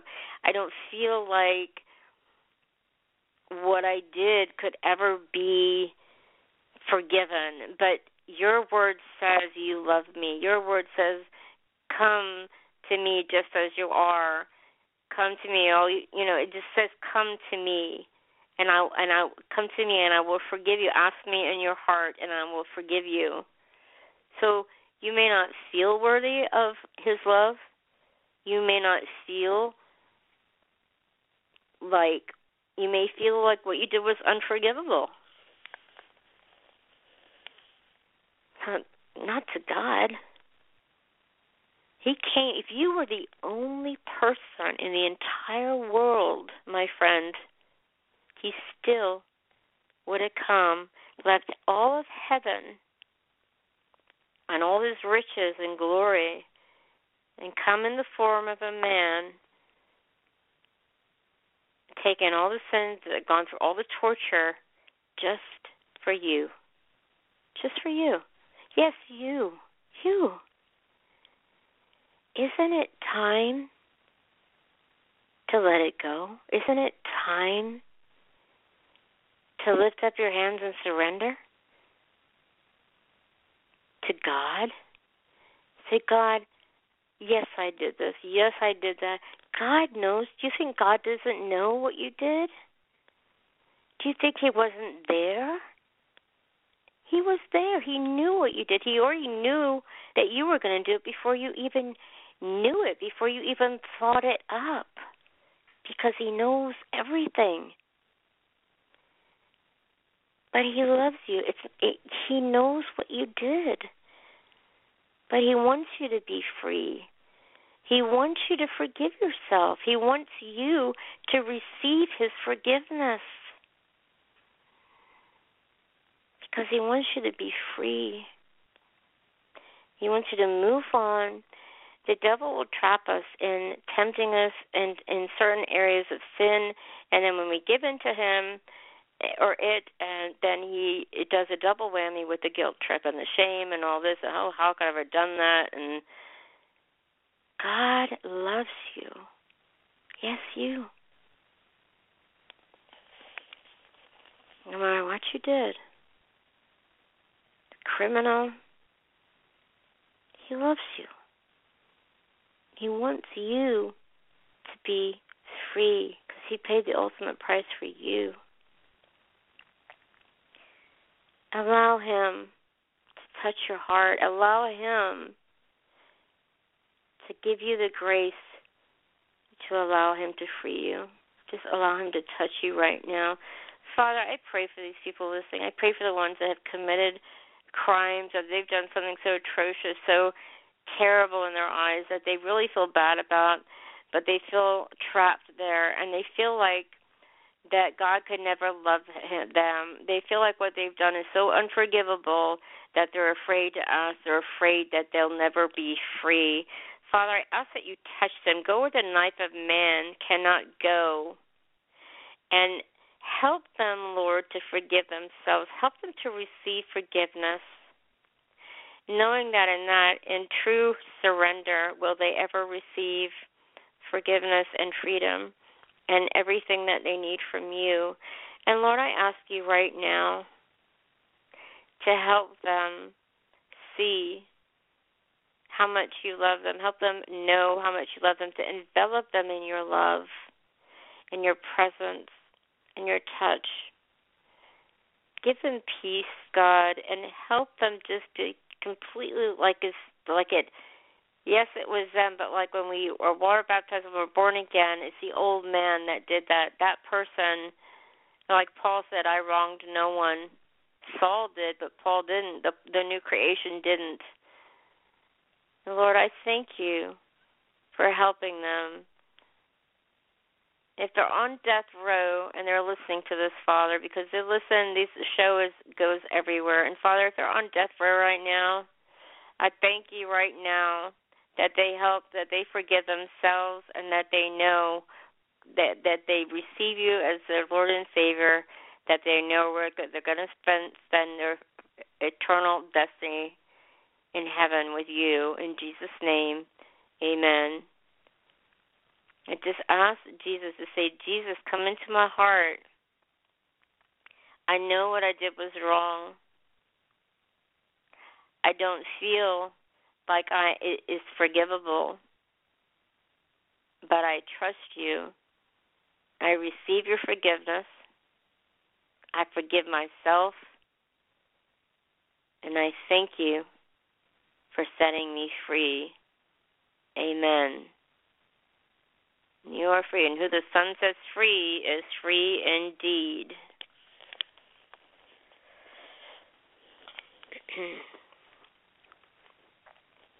you know, there was uh um there's a man back in was um, in the 80s, he was uh, convicted. Uh, he was a serial rapist and killer, and he was executed. Um, they uh, with lethal injection, and uh, as I said, uh, he he killed I think five people, and a serial rapist and killer, and he did a lot of atrocious atrocious things and um he was uh his I guess his stays the stay of execution for like 30 years it uh dragged out and um uh, finally he was executed. And the parents the father of this young I think uh she was 17 she was 17 when uh she was raped abducted raped and murdered by this uh by this man that was executed. And 30 years later well the father was like 81 or 82 years old and um uh he he uh he wanted to live um to see this man executed and um and I, I say this with love and I don't say this with condemnation. But if these parents, if they've not forgiven him, they won't be forgiven.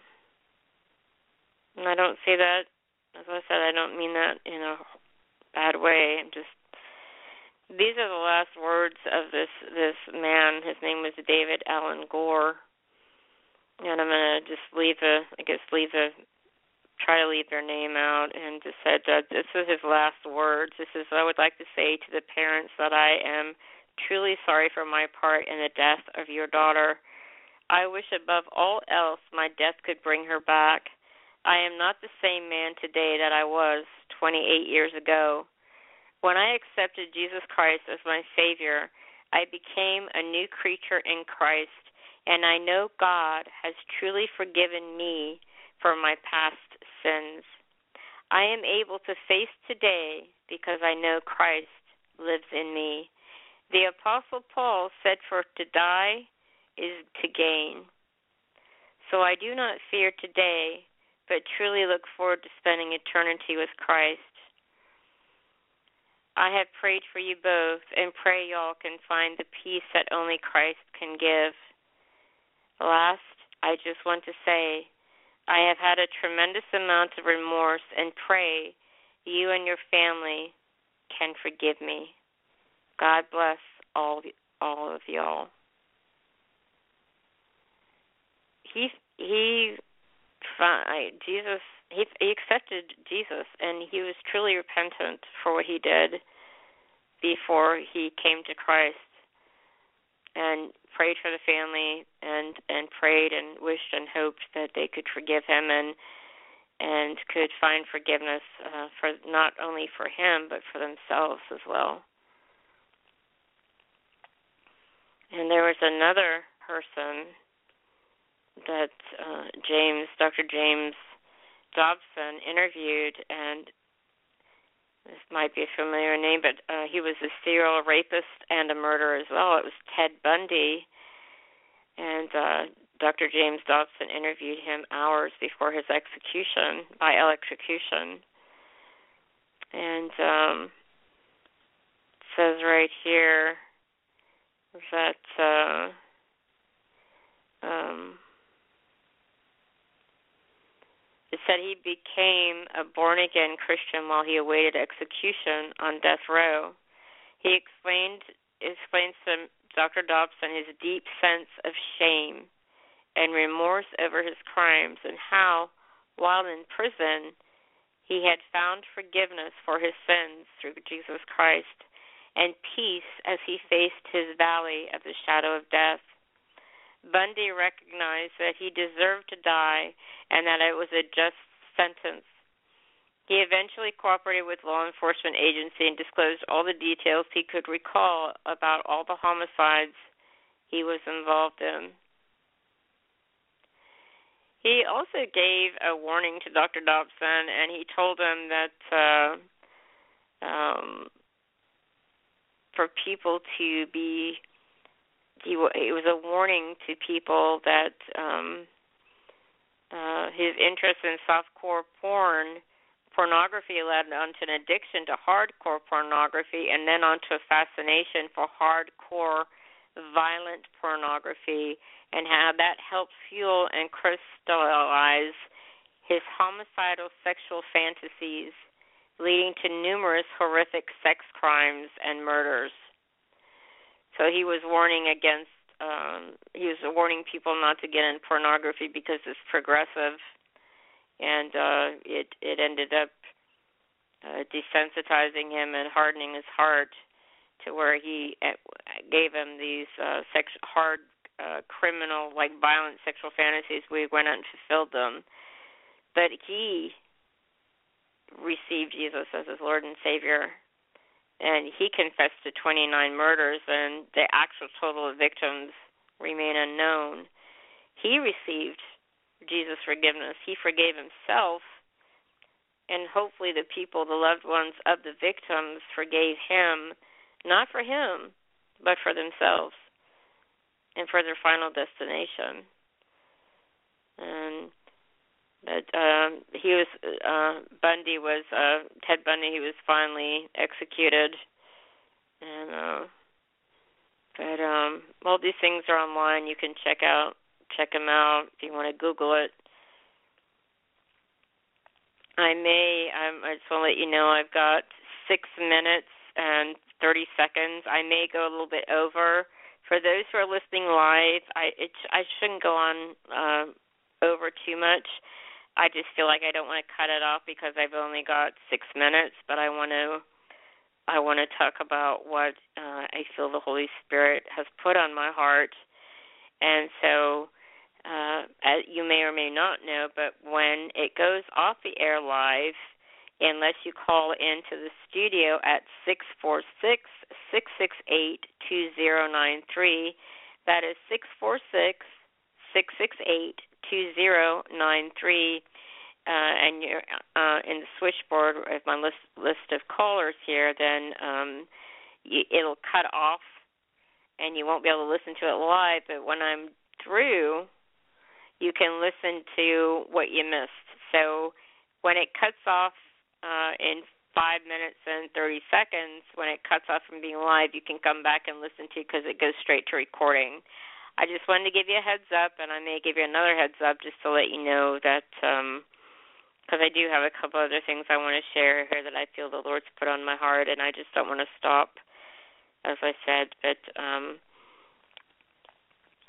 there was another man, and you may be familiar with the very famous hymn of Amazing Grace. It's uh, Amazing Grace, how sweet the sound that saved a wretch like me. I once was lost, but now I'm found, was blind, but now I see. This was written in, um, this was written by, by, um, let's see, it was written in the 1700s and it was by a man named John Newton, and he was a reformed slave trader. So uh, he, you know, he was raised with a little bit of religion or a little bit of religious upbringing, but he he kind of strayed from that, and he was a reprobate life, and and he ended up having the slave trade. And one one time he was out on his his ship and it was a terrible storm and it looked like they were going to sink and he he he cried out to God to save him for God's mercy. And the storm it it uh you know it it it ended up uh, not destroying the ship and they didn't go down with the ship and and he attributed that to God's mercy and God's grace and he he did go on for another year or two with the slave trade, but he he ended up finally uh, going and becoming a minister.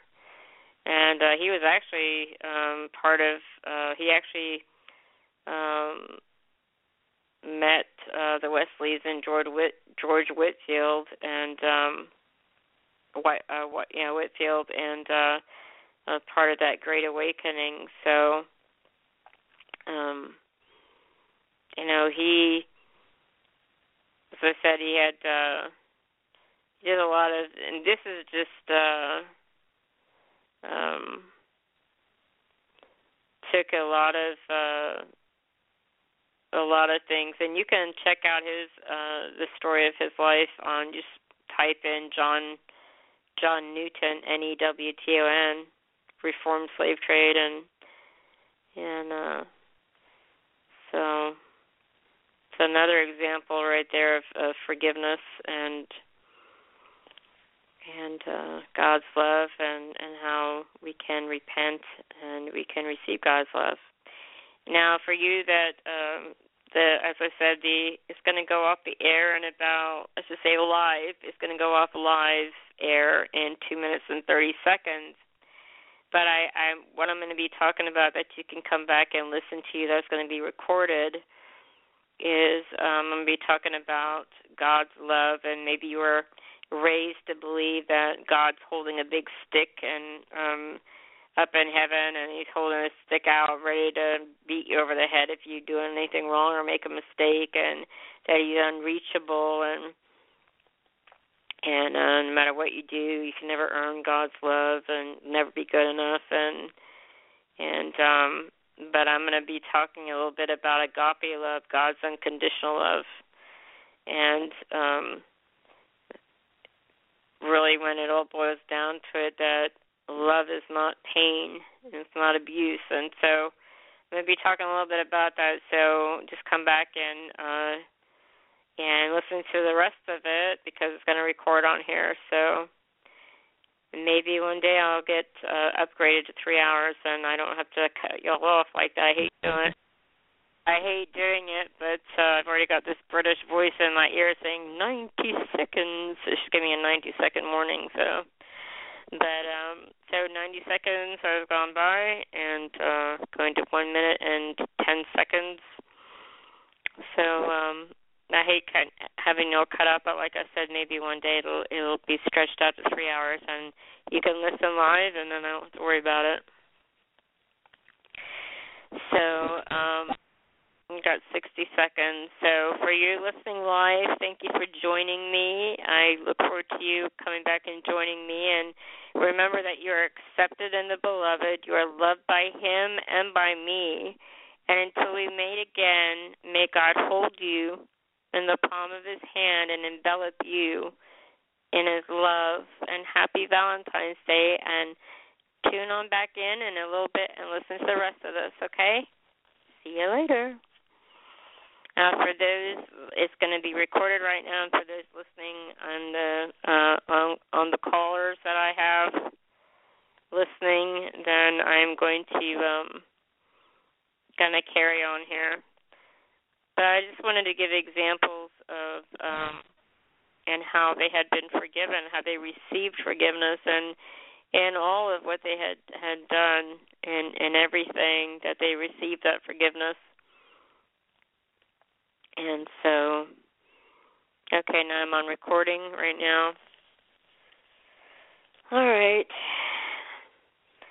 Now, I wanted to talk about five kinds of love. And that is um, agape love, which I'm going to talk about, but Agape love is self sacrificial love. Storge love is affection. Phileo is friendship. Eros is romance, sexual intimacy. And epith- epithumia. I was practicing, I did it fine, and then I looked at it, I was like, huh? Anyway, epithumia is desire, attraction, or lust. So those are the are are five kinds of love, and the agape is the self-sacrificial, unconditional love of of God. You know, God loved us. God loved the world so much that He gave His only begotten Son, that whoever believed in Him would not perish but have everlasting life. And God did not send His Son into the world that the world should perish, but that through Him it might be saved. And also, uh, while we are yet sinners, Christ Christ died for us. So that's unconditional love. While we're His enemies, and while we were in our sin, He still loved us, and He still died for us because He He knew that we were the state we're in, and He didn't want us to stay in that in that way and uh he didn't want us to be that way forever because in our fallen way and our sinful nature we would we would end up end up in hell. So he wanted to come and give us a chance to have eternal life with him forever in paradise. And um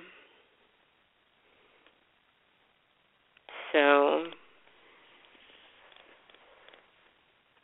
and you know, and uh, it's as I was saying, uh, it's sacrificial. You know, the Greek word for this sacrificial love is agape, and um, the definition of agape love is unconditional love that is always giving and impossible to take or be a taker.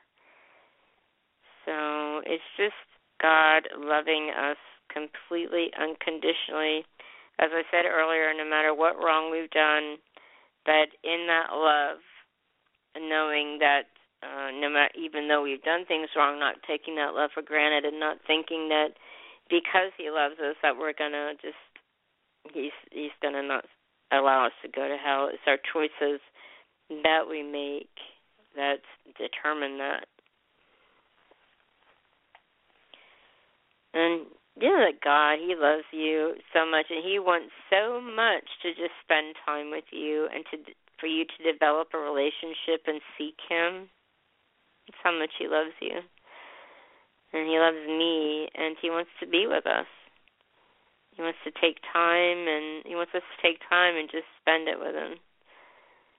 And that's how much He's just He's just there, and He's good, and He's kind, and He's sweet, and and um, so I was looking, and I'm going to try to look at some scriptures here, and I, you know, it's it's funny because um, it's it's.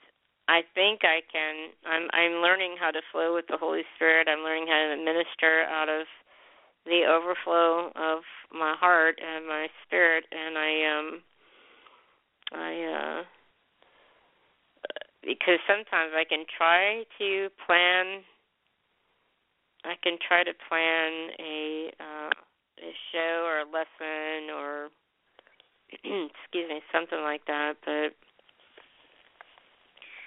it's not always uh I don't always know what I'm going to say, so I just have to rely on him and I think that's the way it should be. So, um trying to look up scriptures on unconditional love. While I'm doing that, though, I think I'm going to go to a song while I'm looking up the scriptures so you're not sitting here and I'm not just trying to twaddle, as my pastor calls it. I'll be back with you.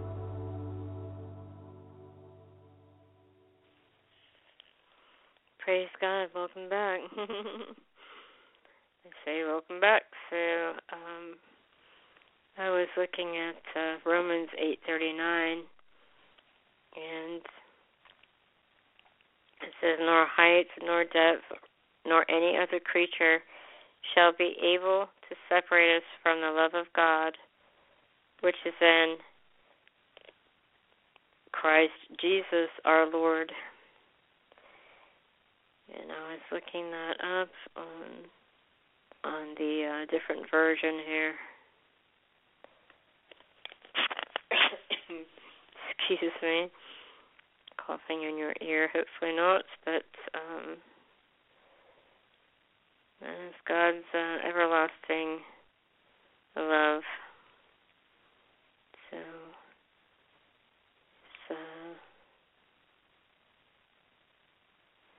He's wonderful. He's good, and He loves us, and nothing shall separate us from that love. And um, also, I was looking at uh, the verse I was uh, telling you about earlier was Romans five eight. But God commended us His love toward us that in that while we were yet sinners, Christ died for us. And let me see. Also, I quoted earlier John 3:16, "For God so loved the world that he gave his only begotten Son, that whosoever believeth in him should not perish, but have everlasting life." Luke 6:27, "But I say unto you which hear, love your enemies, do good to them which hate you." And then Romans 12 verses 9 through 10, let love be without dissimulation. Abhor that which is evil, cleave to that which is good. 1 John 4, 7 through 11. I read some of that earlier. Actually, I read that earlier. And then um, 1 John 3:16. Hereby perceive we the love of God because He laid down His life for us, and we ought to lay down our lives for the brethren. Romans 8:35 as I was reading earlier who shall separate us from the love of God from the love of Christ? Shall tribulation or distress or persecution or famine or nakedness or peril or sword? Ephesians 2:8 For by grace are ye saved through faith and that not of yourselves. It is a gift of God uh, Jeremiah 31 3. The Lord hath appeared of old unto me, saying, Yea, I have loved thee with an everlasting love. Therefore, with loving kindness have I drawn thee. 1 John 4, verses 9 through 10. And this was manifested the love of God toward us, because that God sent his only begotten Son into the world that we might live through him. So really, is a, the whole Bible is a is a big love letter from God, and um, and uh, gives us instructions on on on everything that we everything that we could ever possibly face in life gives us instruction and and uh, wisdom and counsel guidance on that. And and could write it on three by five cards and um and so I was quickened to uh, the scripture Zephaniah three seventeen, and it says, uh, "The Lord your God is in your midst, a victorious warrior. He will exult over you with joy. He will quiet. He will he will be quiet in his love. He will rejoice over you with shouts of joy. That's uh I love I love that um I love that that verse. It's it's he's uh creator of all the universe. I mean he look in a crowd and you're the only one he sees because he just he rejoices over us with singing and dancing and it says in the New King James version, um let's see if it's the same one, I'm not sure. It says the Lord your God in your midst, the mighty one will save. He will rejoice over you with gladness. He will quiet you with his love. He will rejoice over you with singing. I'm going to try it in the um going to try it in the amplified and see how that comes across. It says the Lord your God in the midst of you, a mighty one, a Savior who saves. He will rejoice over you with joy. He will rest in silent satisfaction, and in his love he will be silent and make no mention of past sins or even recall them. Wow. He will exult over you with singing. Now, for those of you that I was talking to earlier, that you know you had a lot of uh, things that you you thought you were unforgivable, uh, that God would never forgive you. Um, it says right here, if you if you come to Him in true repentance, your heart and you want to get your heart right, and you really are sorry, you ask Him for forgiveness. He forgives you, and it says right here I'm going to read it again. It says, The Lord your God is in the midst of you, a mighty one, a Savior who saves. He will rejoice over you with joy. He will rest in silent satisfaction, and in his love he will be silent and make no mention of past sins or even recall them. He will exult over you with singing. That's that's proof right there. It says he will make no mention of past sins or even recall them. So letting you know that um your past, if you if you've you know repented for it and uh you've asked him to forgive you and you truly meant it, you ask the Lord to come in your heart, then he's he's forgotten them and you need to do the same because you don't have the quote luxury to um you don't have the luxury to not forgive yourself. God went through too much. Jesus and Jesus went through too much for you to to um not and and he wants you to be free. So he loves you so much and um he doesn't he doesn't want you to be bound. He wants you to know how much he loves you with an everlasting love. I love you with everlasting love, he says, and he just loves you so much. He wants you to be free. He wants you to know that no matter what you did, doesn't matter. And no matter what anybody did you and I I've been feeling this for quite a while now and it keeps coming back to me and and so I'm going to go ahead and address it. But I I feel like somebody listening or will be listening, or maybe more than one person. But even if it was for one person, God would still have me address it because that's how important you are to Him. But chances are, if it's one person struggling with somebody something, then other people are too. But I've um, been getting in my spirit that uh, uh, some women have been uh have had an abortion, maybe one or two or three or however many, and you can't forgive yourself because you're you view things differently now and you're you love God and you want to um you wish that you had not done that. You wish that you had not had the abortion but my friend, I tell you right now that you will, if you continue, if uh, you have Jesus in your heart, and and I'm speaking to believers now. I don't know the story behind what happened. God does. God's ready to forgive you. And you can't be forgiven if you don't forgive yourself. Jesus, uh, I mean, Peter asked Jesus, How many times must I forgive my brother? Seven times seven. The Lord said, 70 times seven. We forgive your brother. That means that includes yourself as well. You need to also forgive yourself. Even, I mean, I understand the enemy beats you up, you beat yourself up, and maybe on the anniversary of the of the abortion or or what would have been the child's birthday and and how old they might have been that it's time to release yourself. Stop punishing yourself and holding yourself in bondage. Jesus isn't.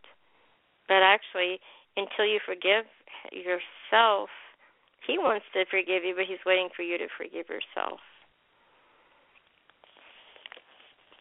And allow His grace, His mercy, allow Him to heal your broken heart, to heal your wound, to heal you of that pain and of that, that decision. Allow Him to love on you. Allow Him to go where the knife of man can't go and heal you. Only He knows how to do that if you'll let Him. Maybe it just happened. Maybe it's been years. Maybe it's been I don't know, but God wants to restore you. He wants to make you whole again. He wants to set you free. He wants to you to let go of the guilt and the shame, the pain, the remorse, the what if and the only and the did they suffer and the this and did they feel it and the why did I do that? I'm so blah blah blah blah blah and all these things, these old tapes or these old CDs on loop going over and over in your head. It's time to forgive you. Time to let it go. It's time to let God heal you time, past time. Just, Father God, I thank you right now for revealing this to me that you want me to pray for these people who have had abortions and who find it difficult to forgive themselves, Lord. I ask you right now to touch them, to go where the knife of man can't go. Envelop them in your love, Lord. Help them to to allow you to to touch that space in the heart to bring healing and wholeness and you are the healer and the mender of the broken heart. And Lord, I just thank you for touching them right now. I thank you of helping them know that one day they will see their baby. They live for you, Jesus. They have you in their heart and they continue to walk faithfully with you. That one day they will see their baby. In Jesus' name, I thank you for this. Amen. Now, for those of you who have had the abortion and you feel you just can't uh, forgive yourself, you just want to keep yourself in bondage. Not that you want to keep yourself in bondage, but it's like you just want to. You feel like a part of you just feels like you have to punish yourself. Um, just repeat after me and say this prayer. I want you to forgive yourself. I want you to forgive yourself now, even if it's by faith and trust me, God will show up in a big way with this anointing. He will show up strong right now as I'm speaking.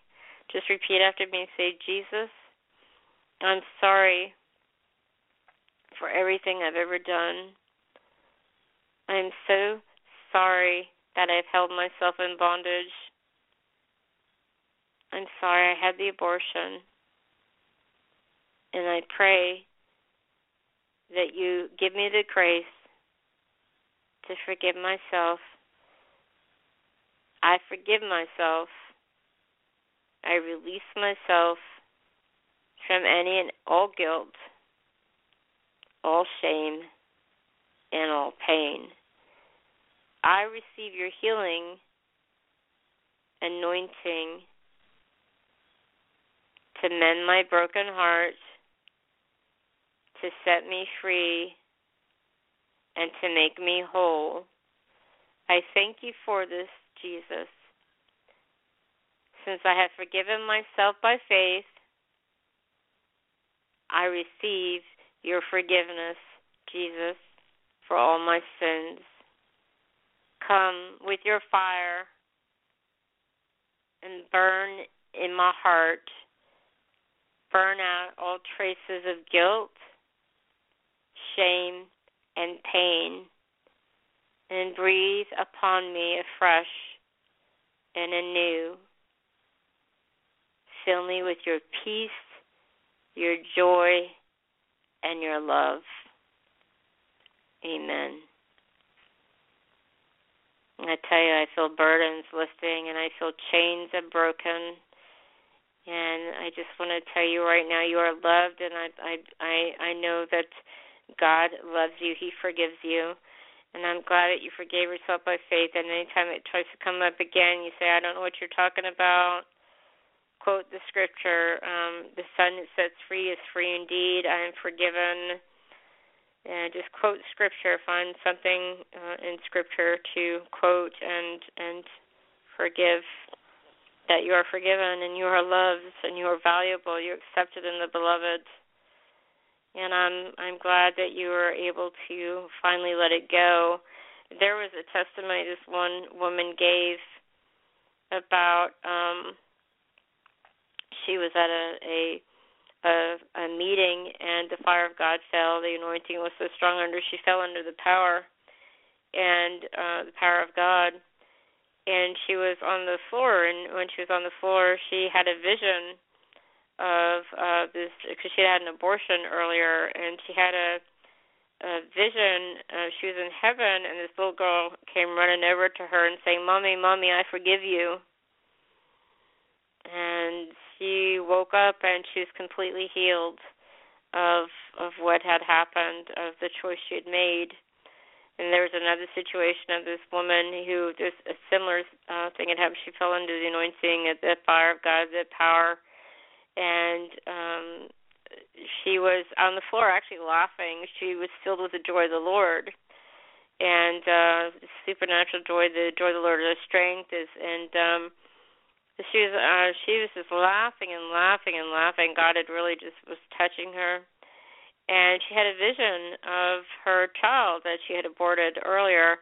And the child uh, uh pointed at her and said hey look mommy's laughing so you will see that child one day hold on to that know the joy of the lord is your strength and in fact, right now it may sound silly, but it works. I want you to put your hand on your belly because the joy of the Lord is your strength, and and I want you to go ha ha ha, he he, ho ho. So ha ha, he he, ho ho. And I want you to put it all together and just just follow follow my lead. Go ha ha, he he, ho ho. Repeat after me. Ha ha, he he, ho ho ho ho he ha ho. Put it all together. Ha ha ha ha.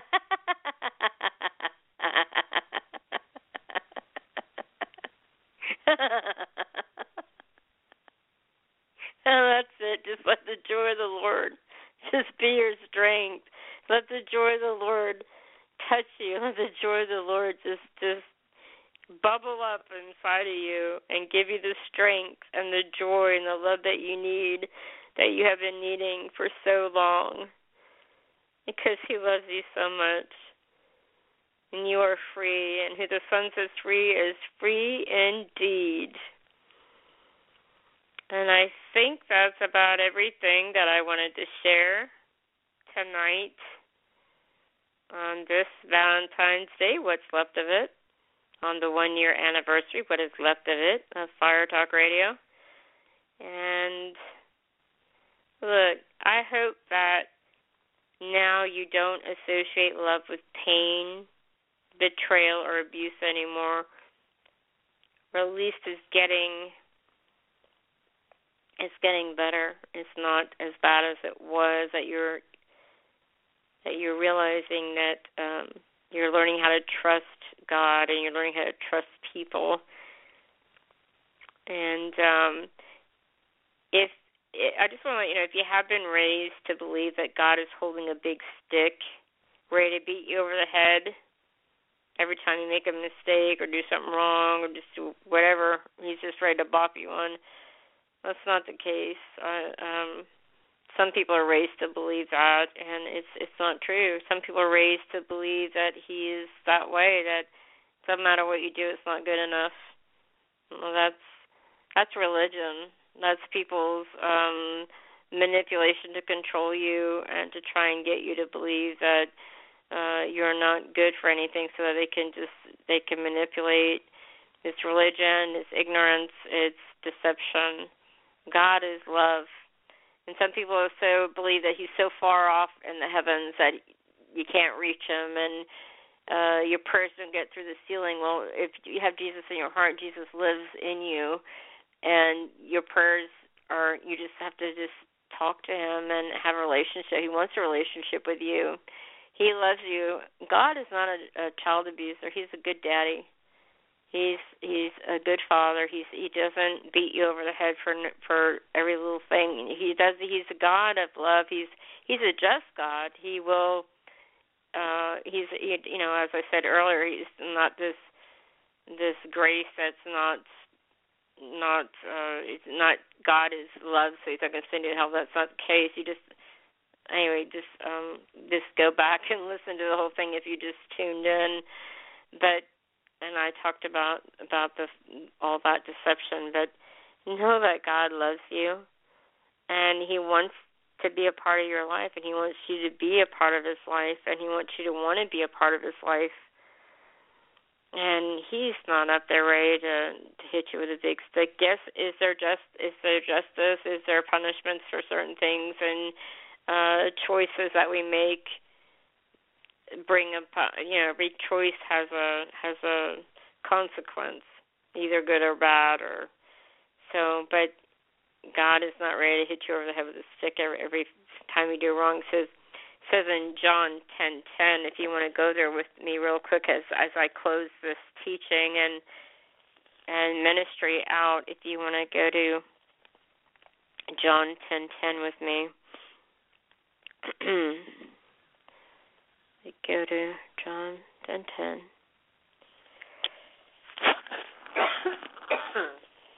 Excuse me. It says the thief does not come except to steal and to kill and to destroy. I have come that they may have life and that they may have it more abundantly. So the thief is the one that that steals and kills and destroys. God's not the one that's waiting to to to, to strike you with with a disease or pain or to to you know burn down your house to steal everything from you or destroy everything that you have. That's not his motto. That's not his mo that's not his mission statement. That's the devil's mission statement. God's mission statement is i have come that they may have life and that they may have it more abundantly so it's not god's it's not his it's not his mo modus operandi for to steal, kill, and destroy that he has come that you may have life and have it more abundantly. I know there's another scripture on my heart, but while I'm looking that one up, I just want to tell you about uh, some Bible colleges that are awesome. Uh, River Bible Institute. You can check all of these out on online at the following web addresses. Just go to riverbibleinstitute.com, riverschoolofworship.com, riverschoolofgovernment.com. In fact, I'm going to play you a quick little uh, promo as soon as I find it here. I'm going to uh, play you a promo, and then I'll be right back with you. In the world, there is a problem. People are hurting. People are empty. Some very alone. People are broken. Many are lost. What they need is hope They need healing. They need love. They need a Savior. They need someone who will lay down their life. Someone with the fire of God who will hear God's call and bring Jesus to the world. What they need is a revivalist.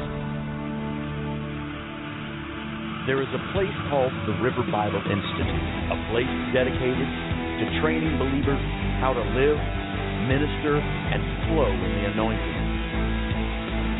And it's for anyone, whether your heart is in business or full time ministry. This is a place the Word of God is taught and demonstrated. The Word will challenge those of you attending to find clarity in your calling and deepen your relationship with the Lord. It will provide you with a new perspective on how to reach the lost for Christ and live in God's life changing power. It is a place where you will be empowered to make a difference and set your world on fire with revival. God is calling for all believers. Will you answer?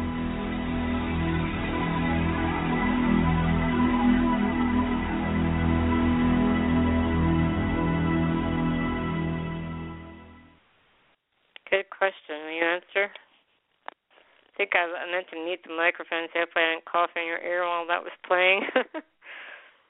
um, if you have the call of God on your life, it gives me great pleasure to tell you that if you want to go to Bible college starting in August, I have been authorized to give you a full scholarship to the River Bible Institute and the River School of Worship. At this time, they are not um, uh, giving scholarships for the River School of Government, but don't let that stop you because if it's God's plan, He will make it come to pass.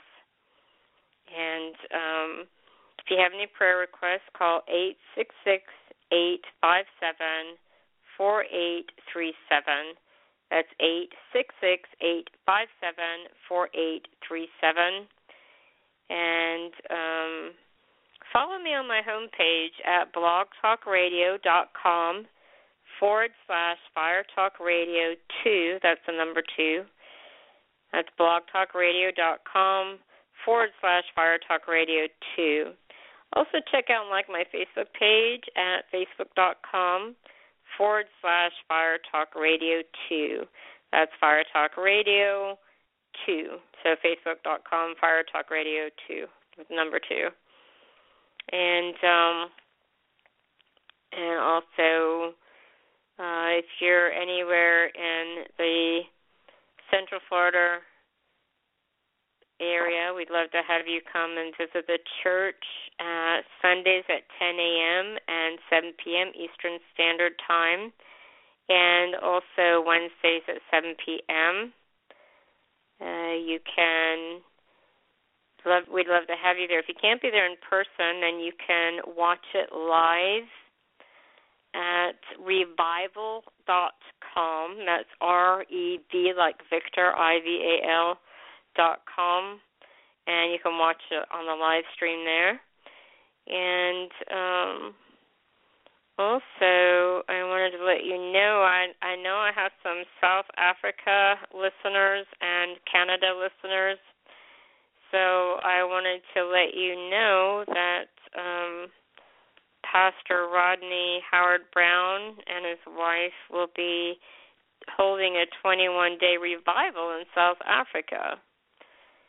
So that will be um, February 22nd through March 13th. And um, the first place I'm going to spell it, on B L O E M F O N T E I N, South Africa. Phone number is plus two seven five one five two five two eight eight three.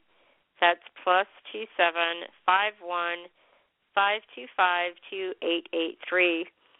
Uh, the website for all three locations and this whole event is www dot c as in Charlie, R as in Romeo, C as in Charlie dot org dot z like zebra, a like apple. Www dot crc dot org dot za. And the next place is from March 1st to March 6th, and that is in Pretoria, South Africa. Phone number is plus two seven eight four two one seven three one four two. Same website www.crc.org.za. And from the 8th of March to the 13th of March, it's in Cape Town, South Africa. And that will be plus two seven two one five five two four zero nine six www.crc.org.za.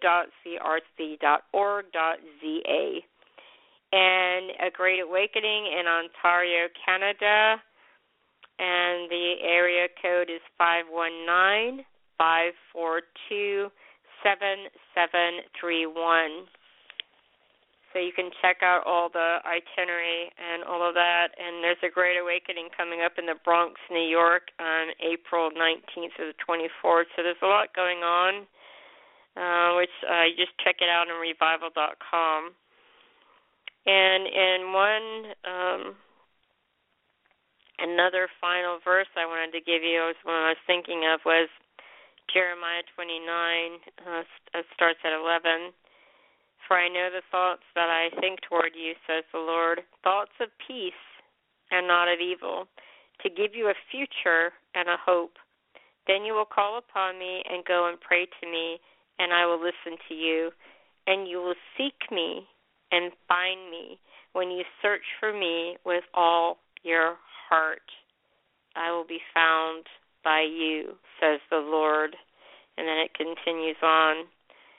Um, so that right there proves that God is not up in the heavens waiting to hit you with a big stick when you do something wrong because it says, I know the thoughts that I think toward you, says the Lord, thoughts of peace and not of evil, to give you a future and a hope.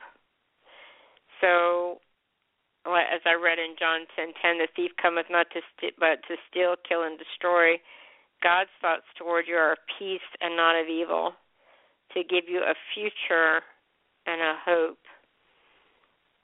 So I wanted to read that in the Amplified. Check it out in the Amplified, and then I'm going to close out here because I feel like I've touched on everything that the Lord wants me to touch on.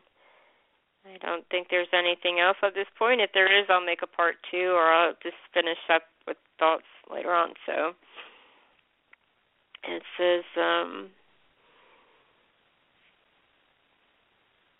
it's pretty much. Uh, uh, for I know the thoughts and plans that I have for you, says the Lord. Thoughts and plans for welfare and peace, and not for evil, to give you hope in your final outcome. Then you will call upon me, and you will come and pray to me, and I will hear and heed you.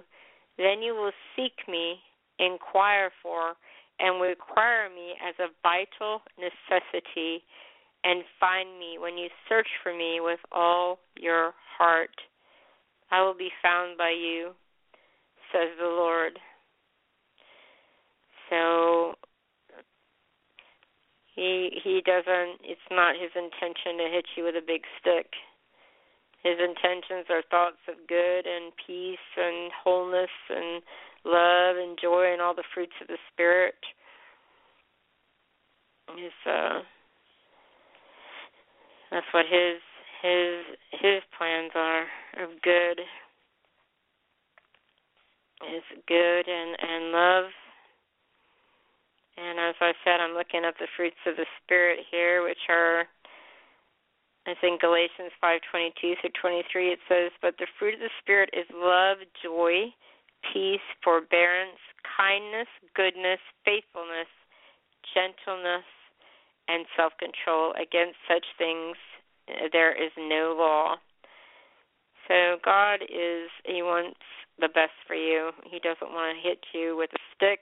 That's not true. so just know that he loves you, he loves you, he loves you.